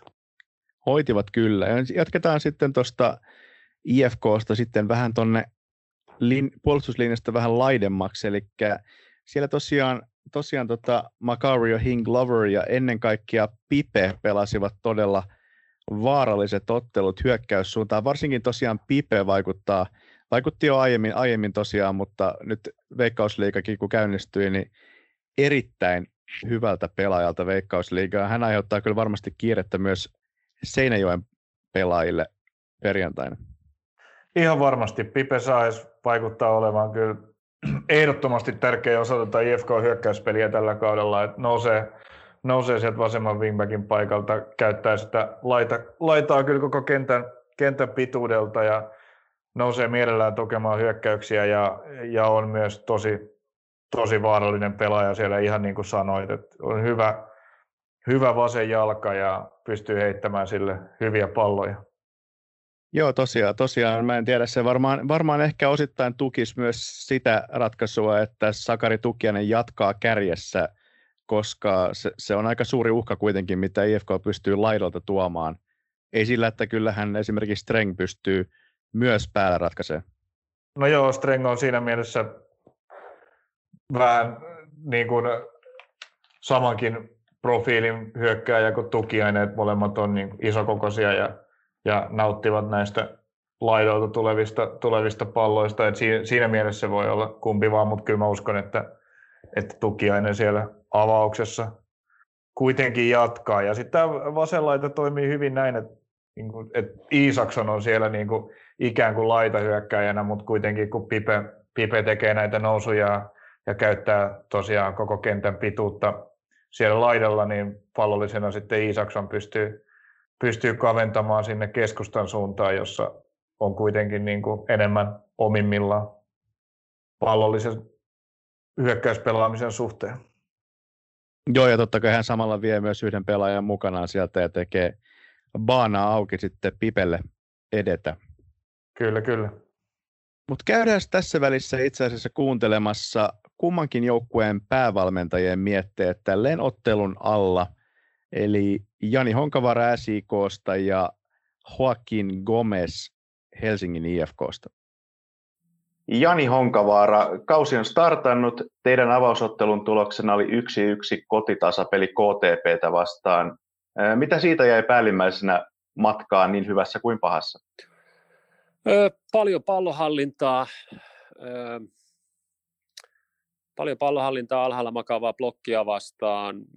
Kohtuu hyvin saatiin silti maalipaikkoja. Monia juttuja olisi voitu tehdä paremmin, vaikka kuinka juostaa keskityksiin, kun aika paljon keskitettiin sitten pelin aikana, niin meillä oli kyllä riittävästi miehiä, miehiä maalin edustalla, mutta vähän sellaisia perusasioita, että kuinka, kuinka maalille mennään ja mihin niitä keskityksiä pitäisi laittaa tietystä, tietystä paikoista kenttää. Tai aika lailla perusasioita ja, ja tietysti hyvin asiana se, että, että hallittiin palloa ja aika lailla sillä lailla, kun haluttiin hallita tietyllä tavalla tiettyjä asioita ja siinä niin kuin vielä niitä olisi pitänyt tarkentaa ja, ja pitää tarkentaa seuraavaan peliin, mutta toisaalta sitten varmasti tämä IFK-peli tulee olemaan hyvin erilainen, että vastustaja on puolustaessaan paljon aktiivisempi, että täydellisen paljon niitä samoja asioita ei, ei tässä, tässä pelissä tule tapahtumaan, mitä KTPtä vastaan. Hyvä kokemus niin kuin alhaalla makavaa puolustusta vastaan, että oikeastaan eka meille tällä kaudella, että ei edes, ei edes ykkösen jengit ole tullut niin kuin tavallaan harjoitusotteluissa niin kuin noin alhaalla puolustamaan. Siinä oli kymmenen miestä pallon alla ja oikeastaan vastahyökkäystilanteissa niin paras, mitä päästiin hyökkää vastahyökkäyksessä, oli niin kuin kuusi miestä odottamassa sitä meidän vastahyökkäystä. Eli sillä lailla se teki vähän siitä pelistä sellaisen, että nopeasti ei päästy oikein, oikein missään vaiheessa kunnolla etenemään. Aivan tosiaan. Seuraavan ottelun vastustajanne Helsingin IFK voitti kotonaan Hakan 2-0. Millä ajatuksilla IFKta vastaan ja millaisen joukkueen näitä asettumaan vastaan? No IFK on aika vauhdikas joukkue, varsinkin pelin alussa, alussa että he on äh, halu prässätä ylhäältä, reagoi aika nopeasti, jättää aika isoja tiloja keskialueelle auki ja, ja, ja, ja peli helposti IFKta vastaan niin menee semmoiseksi aaltoilevaksi peliksi.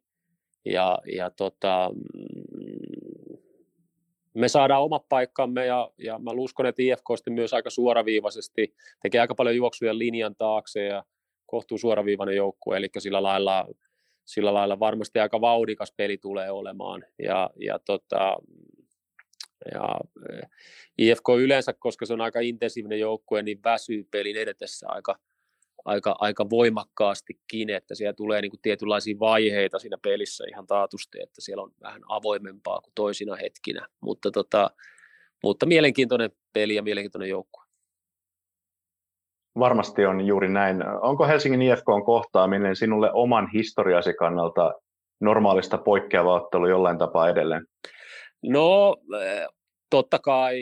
Eh, siitä on toki neljä vuotta ja yli, yli aikaa, että mä nyt olen tässä kupsiaikoina jo kohdannut IFK niin monta kertaa, että, että ja, ja sitten kun IFK on niin erilainen seura ja joukkue tietyllä tavalla kuin mun aikana, että, että, että siellä on enää Jukka Halme ja Jani Beckmani, jotka on tavallaan niin kuin mun vanhoja pelaajia.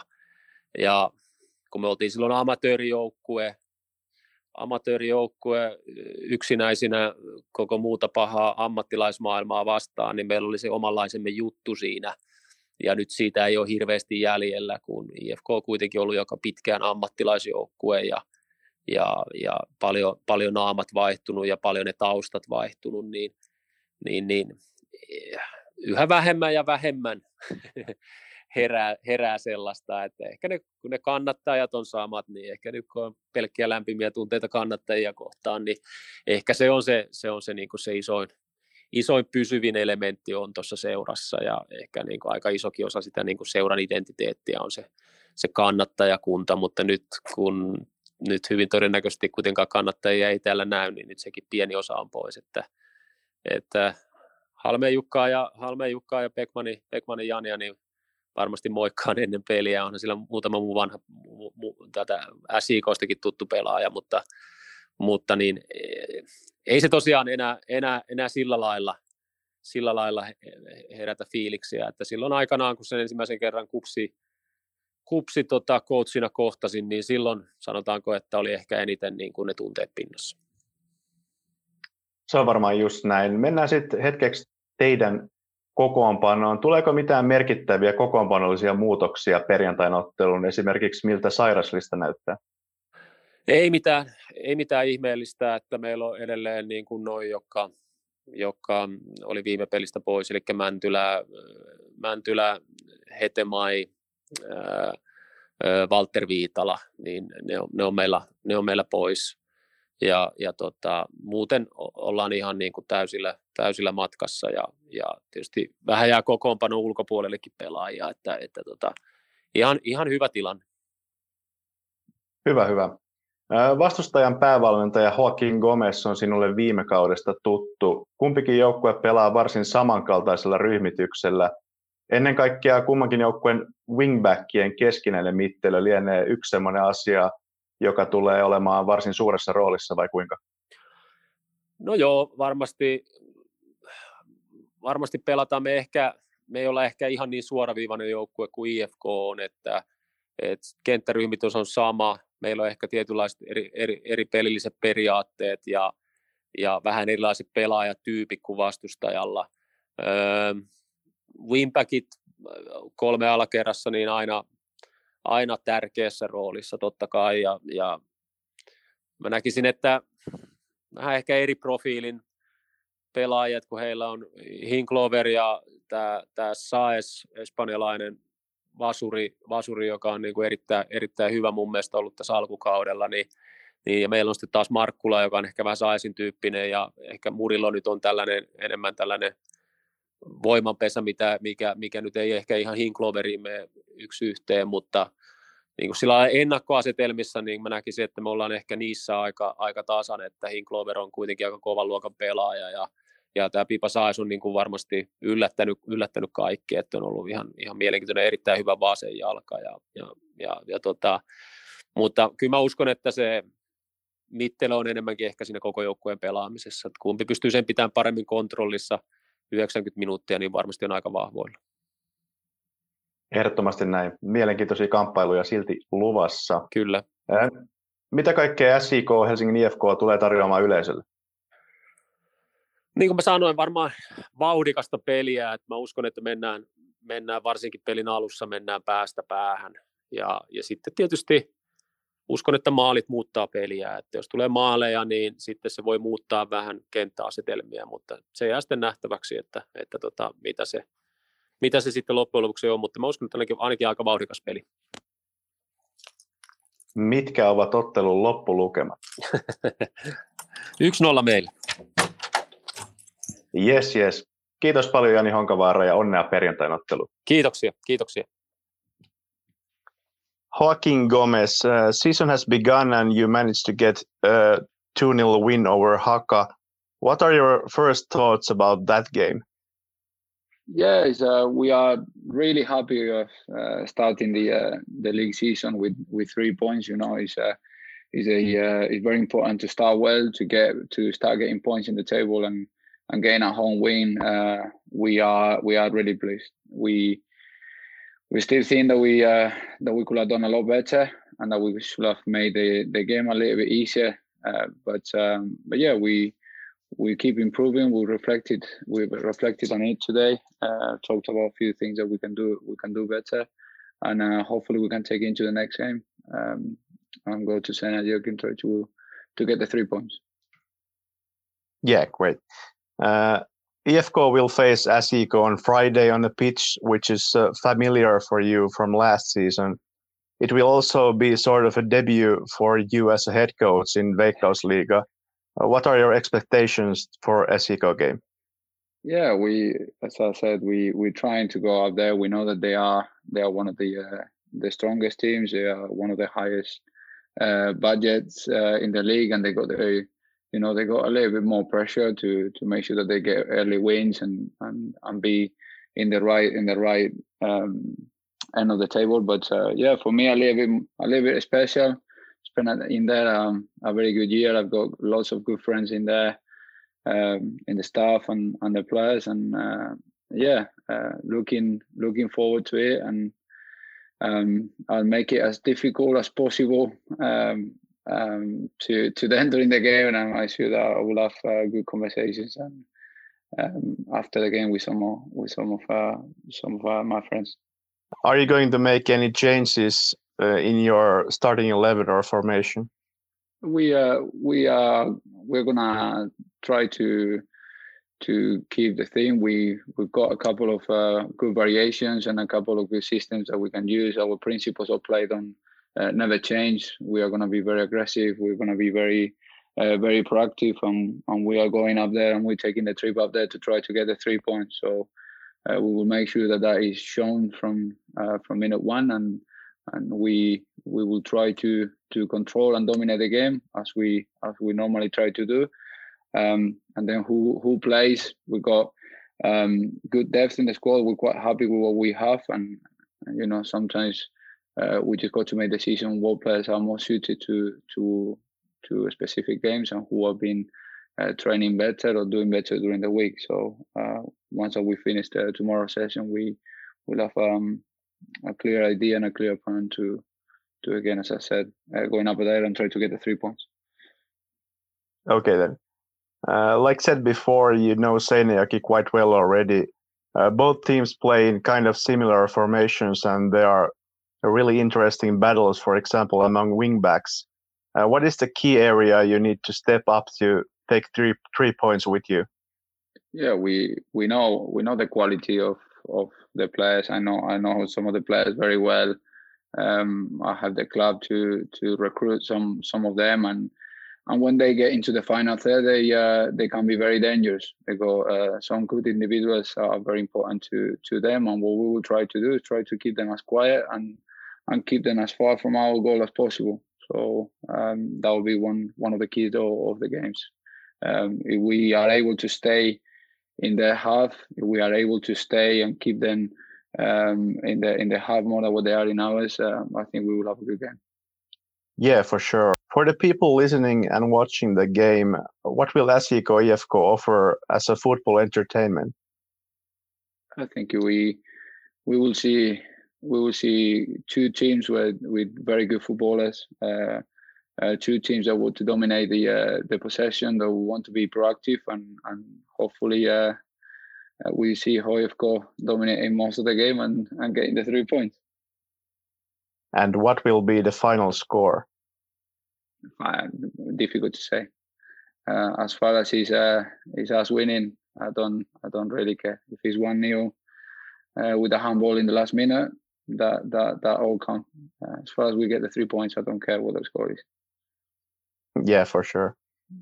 Thank you very much, and all the best for Friday. Thank you very much. Thank you for having us.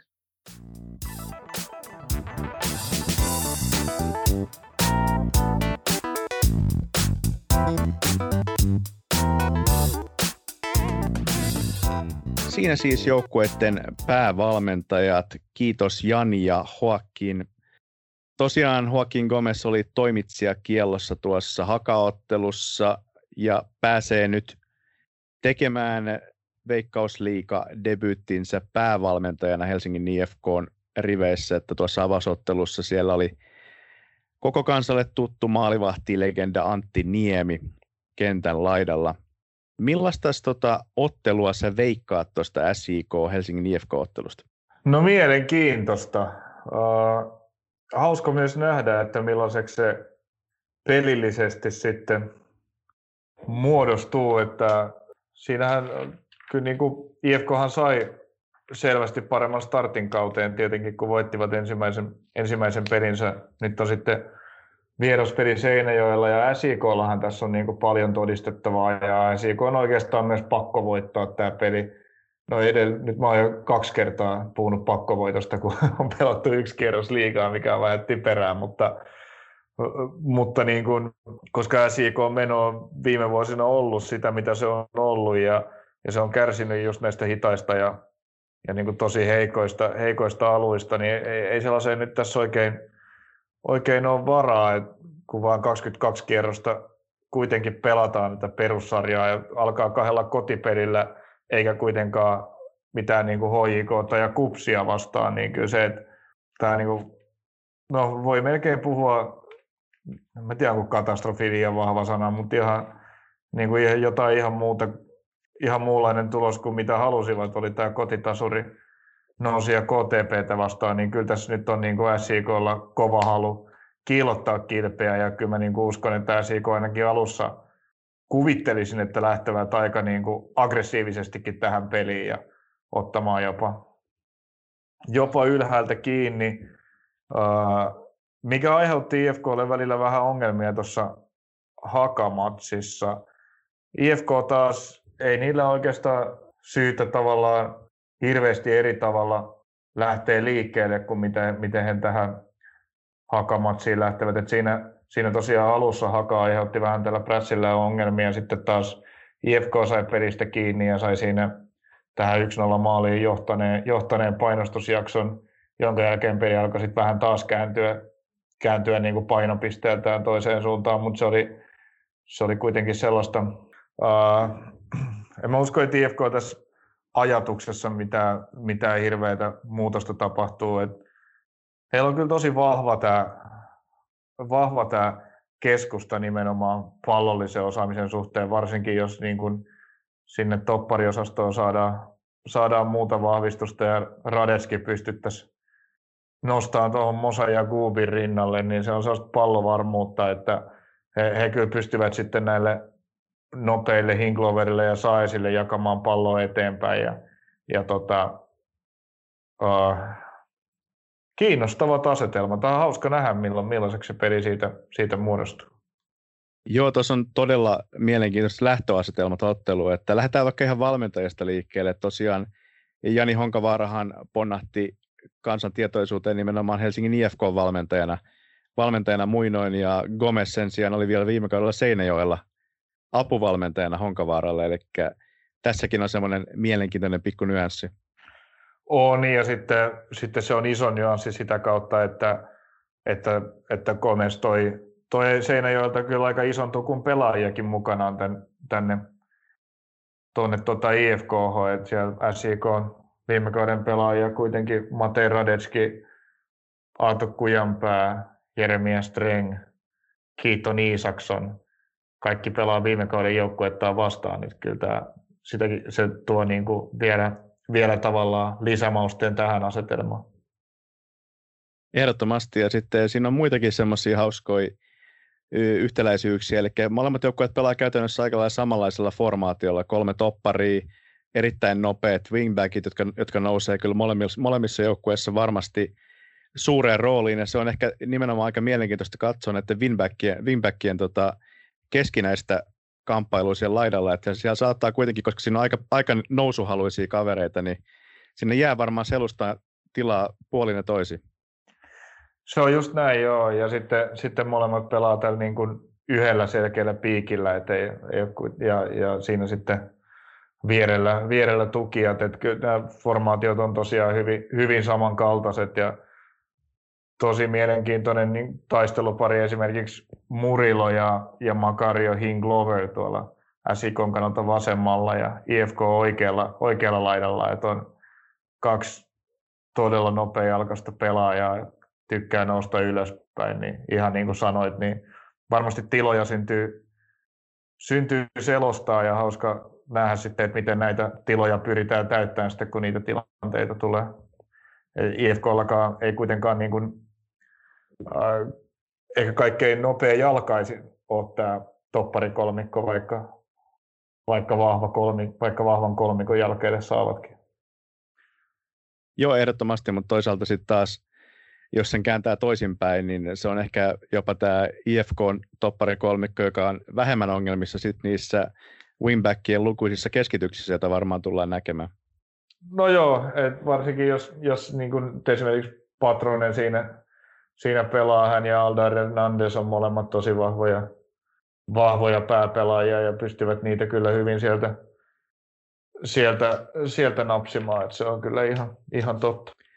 Mutta sitten jos voisi vois ehkä nostaa vielä tuosta, että kun tosiaan ryhmitykset on aika samankaltaisia, SIK käytiin tuossa jo läpi, että mikä siinä KTP-pelissä sakkasi, niin siellä tosiaan niin kuin aiemmin itsekin sanoit, niin siinä on IFKlla sitten taas Mosa ja Matei Radetski siinä kes- keskiakselilla, jotka pystyy sitten ihan eri tavalla, eri tavalla jo nähdyn perusteella pelaamaan hyvin monipuolista ja avavaa peliä myös ylöspäin, niin SJK pitää kyllä ottaa steppi eteenpäin KTP-ottelusta, että pärjää siinä keskikentätaistelussa. Ehdottomasti. Että se on se, se, on se niin kuin, niin kuin tavallaan se kamppailu, minkä se näiden ekojen matsien perusteella SIK olisi häviämässä ja, ja siihen tota, pitää, pitää jotain keksiä, että se on sitten, ettei tämä keskikenttä ö, tota, jää, täysin, jää täysin punaisten haltuun, koska se sitten tietäisi kyllä SIKlle isoja ongelmia tässä matsissa. Ja silloin olisi niin, niin kuin vaikea, on vaikea saada peliä haltuun, jos, jos vastustaja hallitsee keskikenttää. Joo, se on juuri näin. Ja tolleen vielä avauspelin perusteella tosiaan, kun Markus Uusitalo osoitti elkeitä siitä, että tämä voisi hyvin olla se hänen läpimurtokautensa, niin kummassakin päässä on kuitenkin maalivahti, joka varmasti, varmaankaan ei kovin helppoja taaksensa päästä.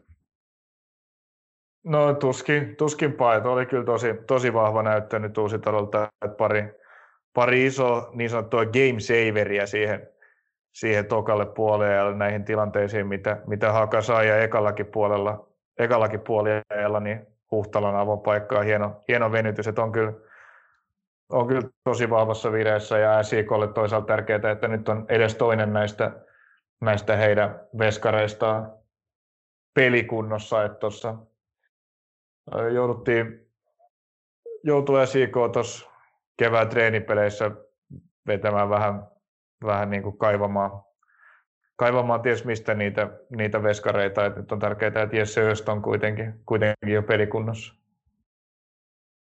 On tärkeää kyllä, joo. No niin, otetaan tähän loppuun vielä, että heitäpä tulosveikkaus. Paljon SIK, Helsingin IFK tulee päättymään? SIK Helsingin IFK päättyy 2-2. Itse asiassa veit täysin sen, mitä itsekin olisin sanonut, sanonut mutta, mutta pakko se on sitten vaihtaa, vaihtaa, tota, vaihtaa omaa. Mä en komppaa sitä. Otetaan vaikka sitten toisinta KTP-tuloksesta 1-1. Ristilinjalla.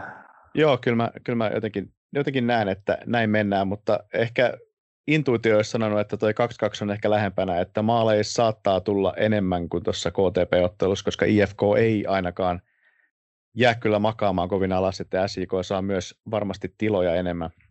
Joo, ja toisaalta IFKlla on myös, myös sitten vaarallisempia pelaajia rankasemaan näistä, tota, niin kuin esimerkiksi jos, jos samalla tavalla tulee epäedullisia tilanteita SIKn kannalta niin kuin pallon menetysten jälkeen, niin IFKlla on kyllä ratkaisukykyisiä pelaajia rokottamaan niistä tehokkaammin kuin KTP.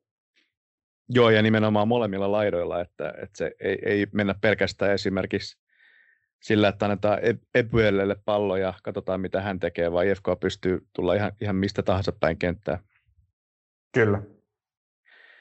Mutta joo, mennään sitten siitä, siitä vielä hivenen eteenpäin, että tartutaan vähän sitten siihen toiseen perjantain otteluun, eli KTP FC Honka. Ei mennä siihen hirveän tarkasti, että lähdetään vaikka siitä liikkeelle, että tosiaan Honka on nollassa pisteessä tässä kohtaa, että se alkaisi olla varmaan, varmaan aika paha tilanne tässä kohtaa, jos Honka ei voita KTPtä. No kyllä alkaisi. HIK-tappio tietysti aika odotettu tulos kuitenkin, vaikka itse varmasti parempaa siitä toivoivat. Hamina kotona on sitten matsi, josta oli varmasti, varmasti tuota pisteitä budjetoitu, todennäköisesti kolmekin kappaletta, ja, ja kyllä sen näki nämä mainitut haastattelut esimerkiksi kertoo siitä niin kuin turhautumisesta, minkä se, minkä se tulos joukkueessa aiheutti, että he odottivat siitä kyllä paljon enemmän, ja nyt jos, jos ei kolmeen pistettä tule Kotkan vierailulta, niin kyllä siinä sitten jo alkaa olla, alkaa olla niin kuin sellaistakin vaaraa, että voi tulla jotakin pientä takalukkoa päälle. Joo, ja sitten taas toisaalta KTP varmasti sai aika positiivisen kierteen tuosta vieraspisteestä SIKta vastaan. Se vähän niin kuin osoitti kuitenkin, että pärjää, pärjää liikatasolla ihan tuommoisia huippujoukkuitakin vastaan, niin itseluottamus varmaan on ihan, ihan kuitenkin hyvällä mallilla kotiottelu, kotiavaukseen. Ihan varmasti, että heitä on tässä niin kuin lyöty koko talvi ja kevät ja heitetty järjestään sinne, sinne tuota suoran putoajan paikalle, niin tämä oli niin kuin tärkeä, tärkeä osa sitä prosessia, jossa he luovat niin kuin siihen joukkueeseen sitä uskoa että, ja sitä asennetta, että me näytetään noille kaikille, että ne on väärässä ja ja tota, se, että nappaa heti vieraspisteen Seinäjoelta, niin se on niin kuin omiaan boostaamaan tällaista ajattelutapaa joukkueessa ja, ja se on ihan, ihan hyvä lähtökohta lähteä jatkamaan pelejä. Ehdottoman sama tähän. Sitten siirrytään tuohon sunnuntaille. Siellä Turussa FC Inter kohtaa Hakan. Onkohan se semmoinen peli, että siellä saattaisi olla jopa Bosniak ja Jartteja molemmat avauksessa? No, jos olisin Temme Tainio, niin varmaankin olisivat, mutta en ole Teemu Tainio, niin no kyllä mä melkein, melkein voin niin kuin, no, on aika varma siitä, että Ismail Jartei on kyllä avauksessa tässä, tässä pelissä, että mennään millä, millä formaatilla tahansa, mutta Bosniakin avaripaikkaa en uskalla luvata. Miten sitten, kun siinä tulee, tulee vastaan Inter kotona, joka on, on kuitenkin todella kova joukkue, jolla on vahva, vahva keskikenttäkin ja, ja tosiaan furkkaa kärjessä sun muuta, niin uskotko, että Haka saattaisi muuttaa keskikentän formaatiota ja ottaa vaikka Jacob Bushun avaukseen? Öö, en tiedä, formaatio, se onkin ihan, ihan tot, periaatteessahan tämä IFK-ottelun formaatio, jossa oli kolme, kolme keskusta, kesikentän keskustan pelaajaa, niin siinähän se oli vähän sellainen liike, että siinä otettiin ne, otettiin ne laiturit pois ja lisättiin yksi kaveri keskikentälle ja yksi kärkeä. Nähdäkseni se oli jo sellainen, sellainen niin kuin hatusta vedetty sellainen formaatio, jolla pyrittiin vähän niin kuin tukkimaan, tukkimaan sitä keskikenttää vahvemmin. Tuskin sinne nyt ainakaan sen enempää kavereita tulee, jos nyt formaatiosta puhutaan. Mutta kyllä pidän hyvin mahdollisena, että, että esimerkiksi jos pelataan, jos pelaavat tällä samalla, samalla sapluunalla, niin siinä esimerkiksi Janne-Pekka Laineen tilalla voisi olla, voisi olla Bushu tällaisena vielä, vielä puolustavampana vaihtoehtona sitten jos palataan tähän 343, niin onkin vaikeampi sanoa, että onko siinä sitten Tainio Loen, Bushue Loen vai Tainio Bushue vai jotain muuta. Joo, ainakin tämä, tämä tota, hollantilaispelaaja Juri Loen niin ei ainakaan asenteesta jäänyt kiinni tuossa avauspelissä. Tuntui käyvän ehkä jopa yllättävänkin kuumana heti alusta asti. Joo, kyllä, mutta oli myös ihan sellainen pirteä esitys, että Mas, niin kuin oli rakentamassa tätä yhtä huhtalla hyvää maalipaikkaa ja sen otti kyllä kortti aika nopeasti ja tosiaan, tosiaan, tosiaan kävi välillä aika kierroksillakin siinä, siinä alusta lähtien, mutta oli mun mielestä ihan, ihan sellainen kuitenkin niin kuin lupauksia herättävä esitys Loenilta siinä pelissä. Ei ollut, ei ollut huono matsi mun mielestä. Oli kyllä.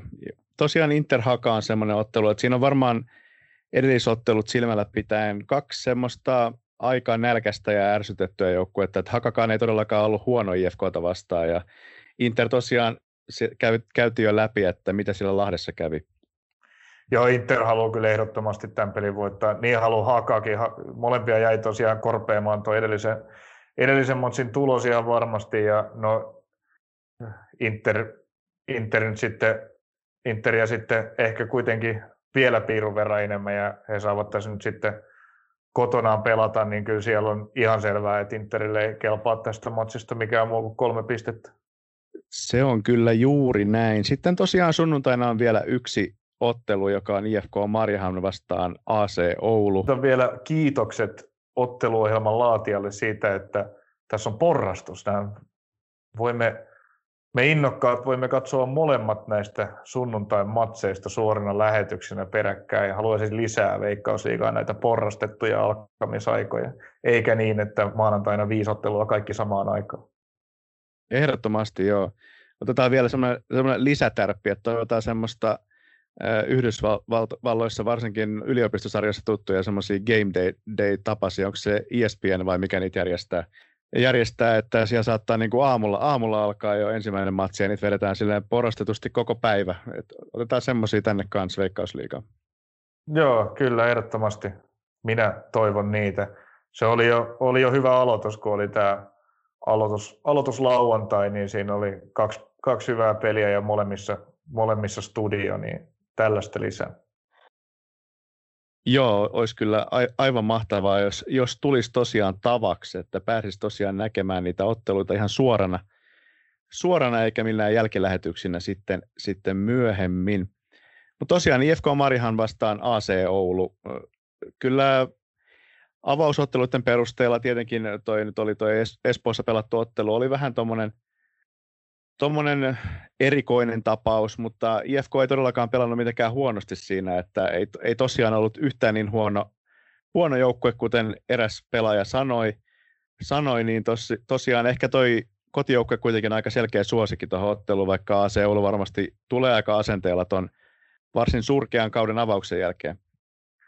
No asenteesta tuskin jää Oululla kiinni, mutta ehdottomasti IFK on suosikki tässä matsissa. Et avausottelun perusteella. He hakivat niin kuin lopulta kuitenkin sellaisen vierasvoiton hongasta, että, että ei siinä kuitenkaan sitten lopulta mikään muu tulos edes ollut kovin lähellä.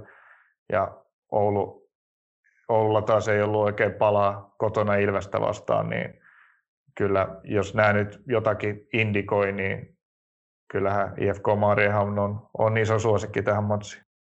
On kyllä, ja se ei tosiaan lupaa silleen oululaisittain niin hirveän lupaavaa, lupaavaa että tota, tai hyvää, että tosiaan IFK Mariham, kuten ennakossakin jo povattiin, niin siellä on, kunhan vaan ehjänä pysyy, niin todella hyvä puolustus, että siellä ei kyllä hirveän helposti maaleja tee huippujoukkuetkaan IFK Mariham niin vastaan, varsinkaan vieraissa.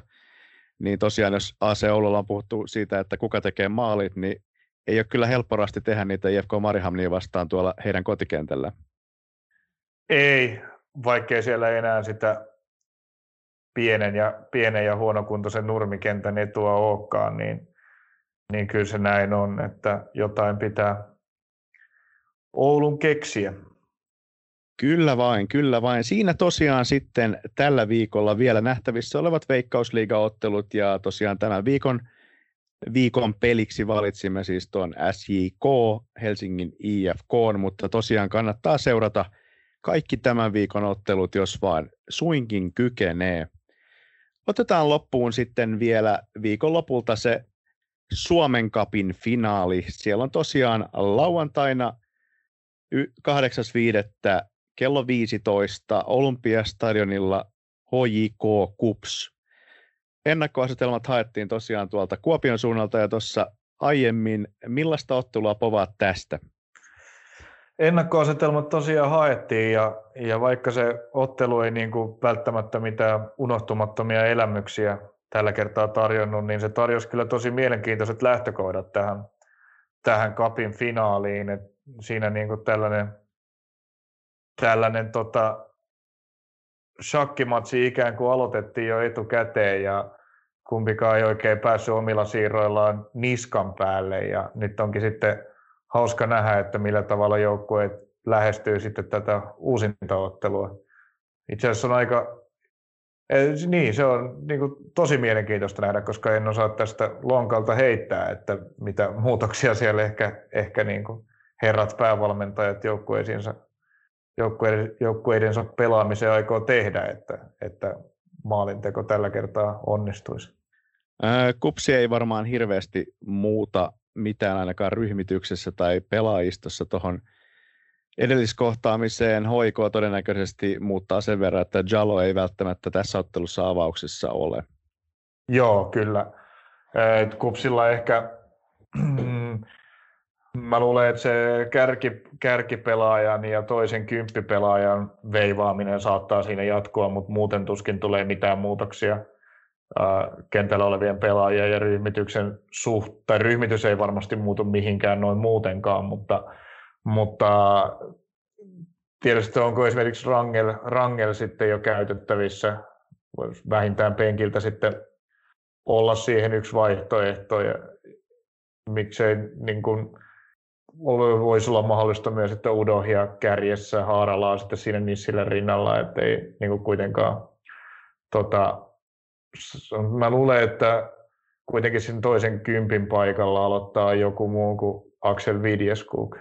Se voi olla kyllä jo itse asiassa jo, että se saattaa muuttua siinä, mutta tosiaan varmaan, varmaan aika lailla hyvät lä, niin kuin tota, lähtöasetelmat sai tuosta Kuopiosta, että aika lailla samoista tilanteista jatketaan kuitenkin tuossa ottelussa. Tällä kertaa vaan siinä on, siinä on pokaali pelissä ja europaikka, mikä todennäköisesti kyllä tulee näille joukkueille muutenkin, mutta, mutta Suomen kapin finaali varmasti, varmasti mahtava tapahtuma kyllä, vaikkei tosiaan yleisöstä, yleisö ei taida tähänkään kyllä tulla yhtään, vai onko siitä jotain tietoa tullut? Ei taida tulla, että käsittääkseni siihen palloliitto haki, haki tota Avilta poikkeuslupaa ottaa joitakin, joitakin katsojia sisään, mutta valitettavasti sitä lupaa ei, ei ilmeisesti mun tietoni tai käsitykseni mukaan ole hellinnyt, että, että tota, harmi kyllä, niin joudutaan ilman yleisöä tämäkin vetämään. Se on sääli kyllä, mutta, mutta tosiaan kyllä tästä pikkuhiljaa helpottaa. Eikö se ollut niin, että Ropsi sai ottaa jo tuohon sarja-avauksensa, oliko se 400 vai monta se oli? Taisi olla joo, että kyllä se, se tietysti, tietysti menee nyt sitten, sitten näiden, näiden tota sairaanhoitopiirien mukaan, että, että missä, miten, niitä, miten niitä saa alkaa ottaa. Ja Uudellamaalla ja Turussa joutuu sitten odottamaan vielä vähän pidempään kuin muualla, mutta hienoa, että pikkuhiljaa jo aletaan saada väkeä paikalle.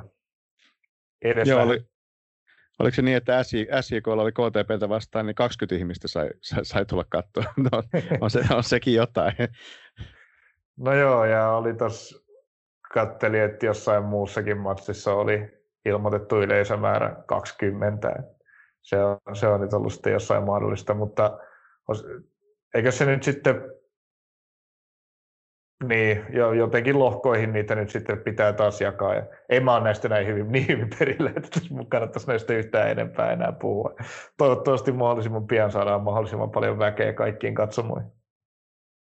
Joo, se taisi viime, viime aallossa olla silleen, että piti olla niihin tota, katsomoihin se X määrä, oliko se 500 vai miten se meni, ja kaikki, ni, kaikki niihin piti olla oma sisäänkäynti niihin katsomoihin, että ei, ei ole yhteisiä sisäänkäyntejä mihinkään. Kyllä, kyllä.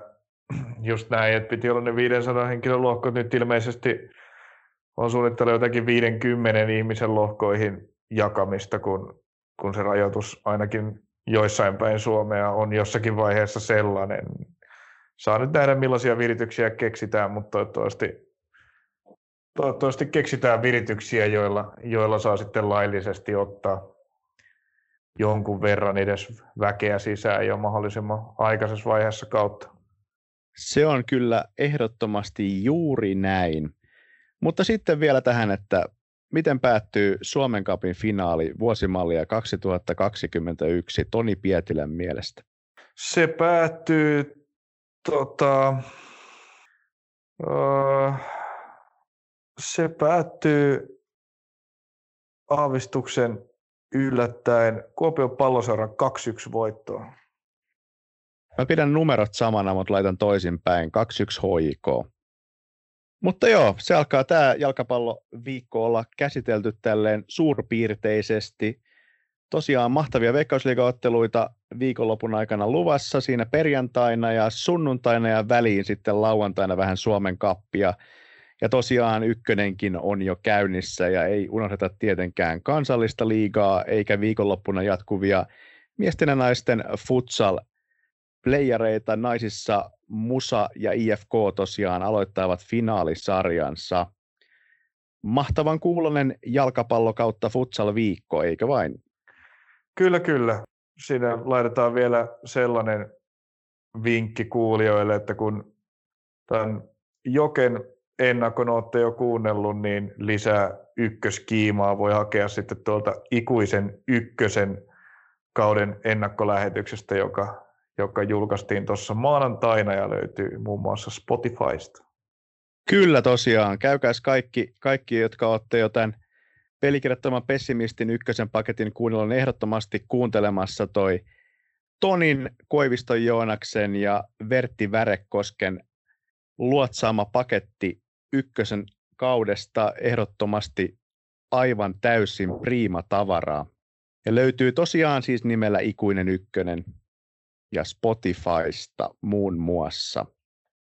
Sitten Toni, toistamiseen tähän tälle kaudelle hyvin alkuvaiheessa. Erittäin paljon kiitoksia, että pääsit mukaan ja ää, mä uskoisin, että mä kaappaan sut mukaan näihin lähetyksiin myös jatkossa. No kiitos, kiitos, kiitos. Oli taas kerran mukava, mukava, tulla, mukava tulla mukaan, että kiitos vain kutsusta ja ehdottomasti on käytettävissä tässä kesän aikana mullonkin. Erinomaista, erinomaista. Tähän tartutaan kyllä ja ollaan linjoilla kimpassa. Ei muuta kuin oikein paljon tsemppiä sulle viikkoon ja ensi kertaa. Sitä samaa. Ja sitten myös kaikille teille, rakkaat kuulijat, samat toivotukset, erittäin, erittäin mahtavaa urheilu- ja jalkapalloviikkoa teille jokaiselle. Ensi viikolla jatketaan sitten taas ehkä vähän useammankin sarjan lajin voimin. Siellä on ykkönen kunnolla käynnissä ja otetaan kansallinen liiga takas, takas myös listoille ja keskustellaan, miten siellä on kausi alkanut. Erittäin mahtavaa loppuviikkoa ja rauhallista viikonloppua.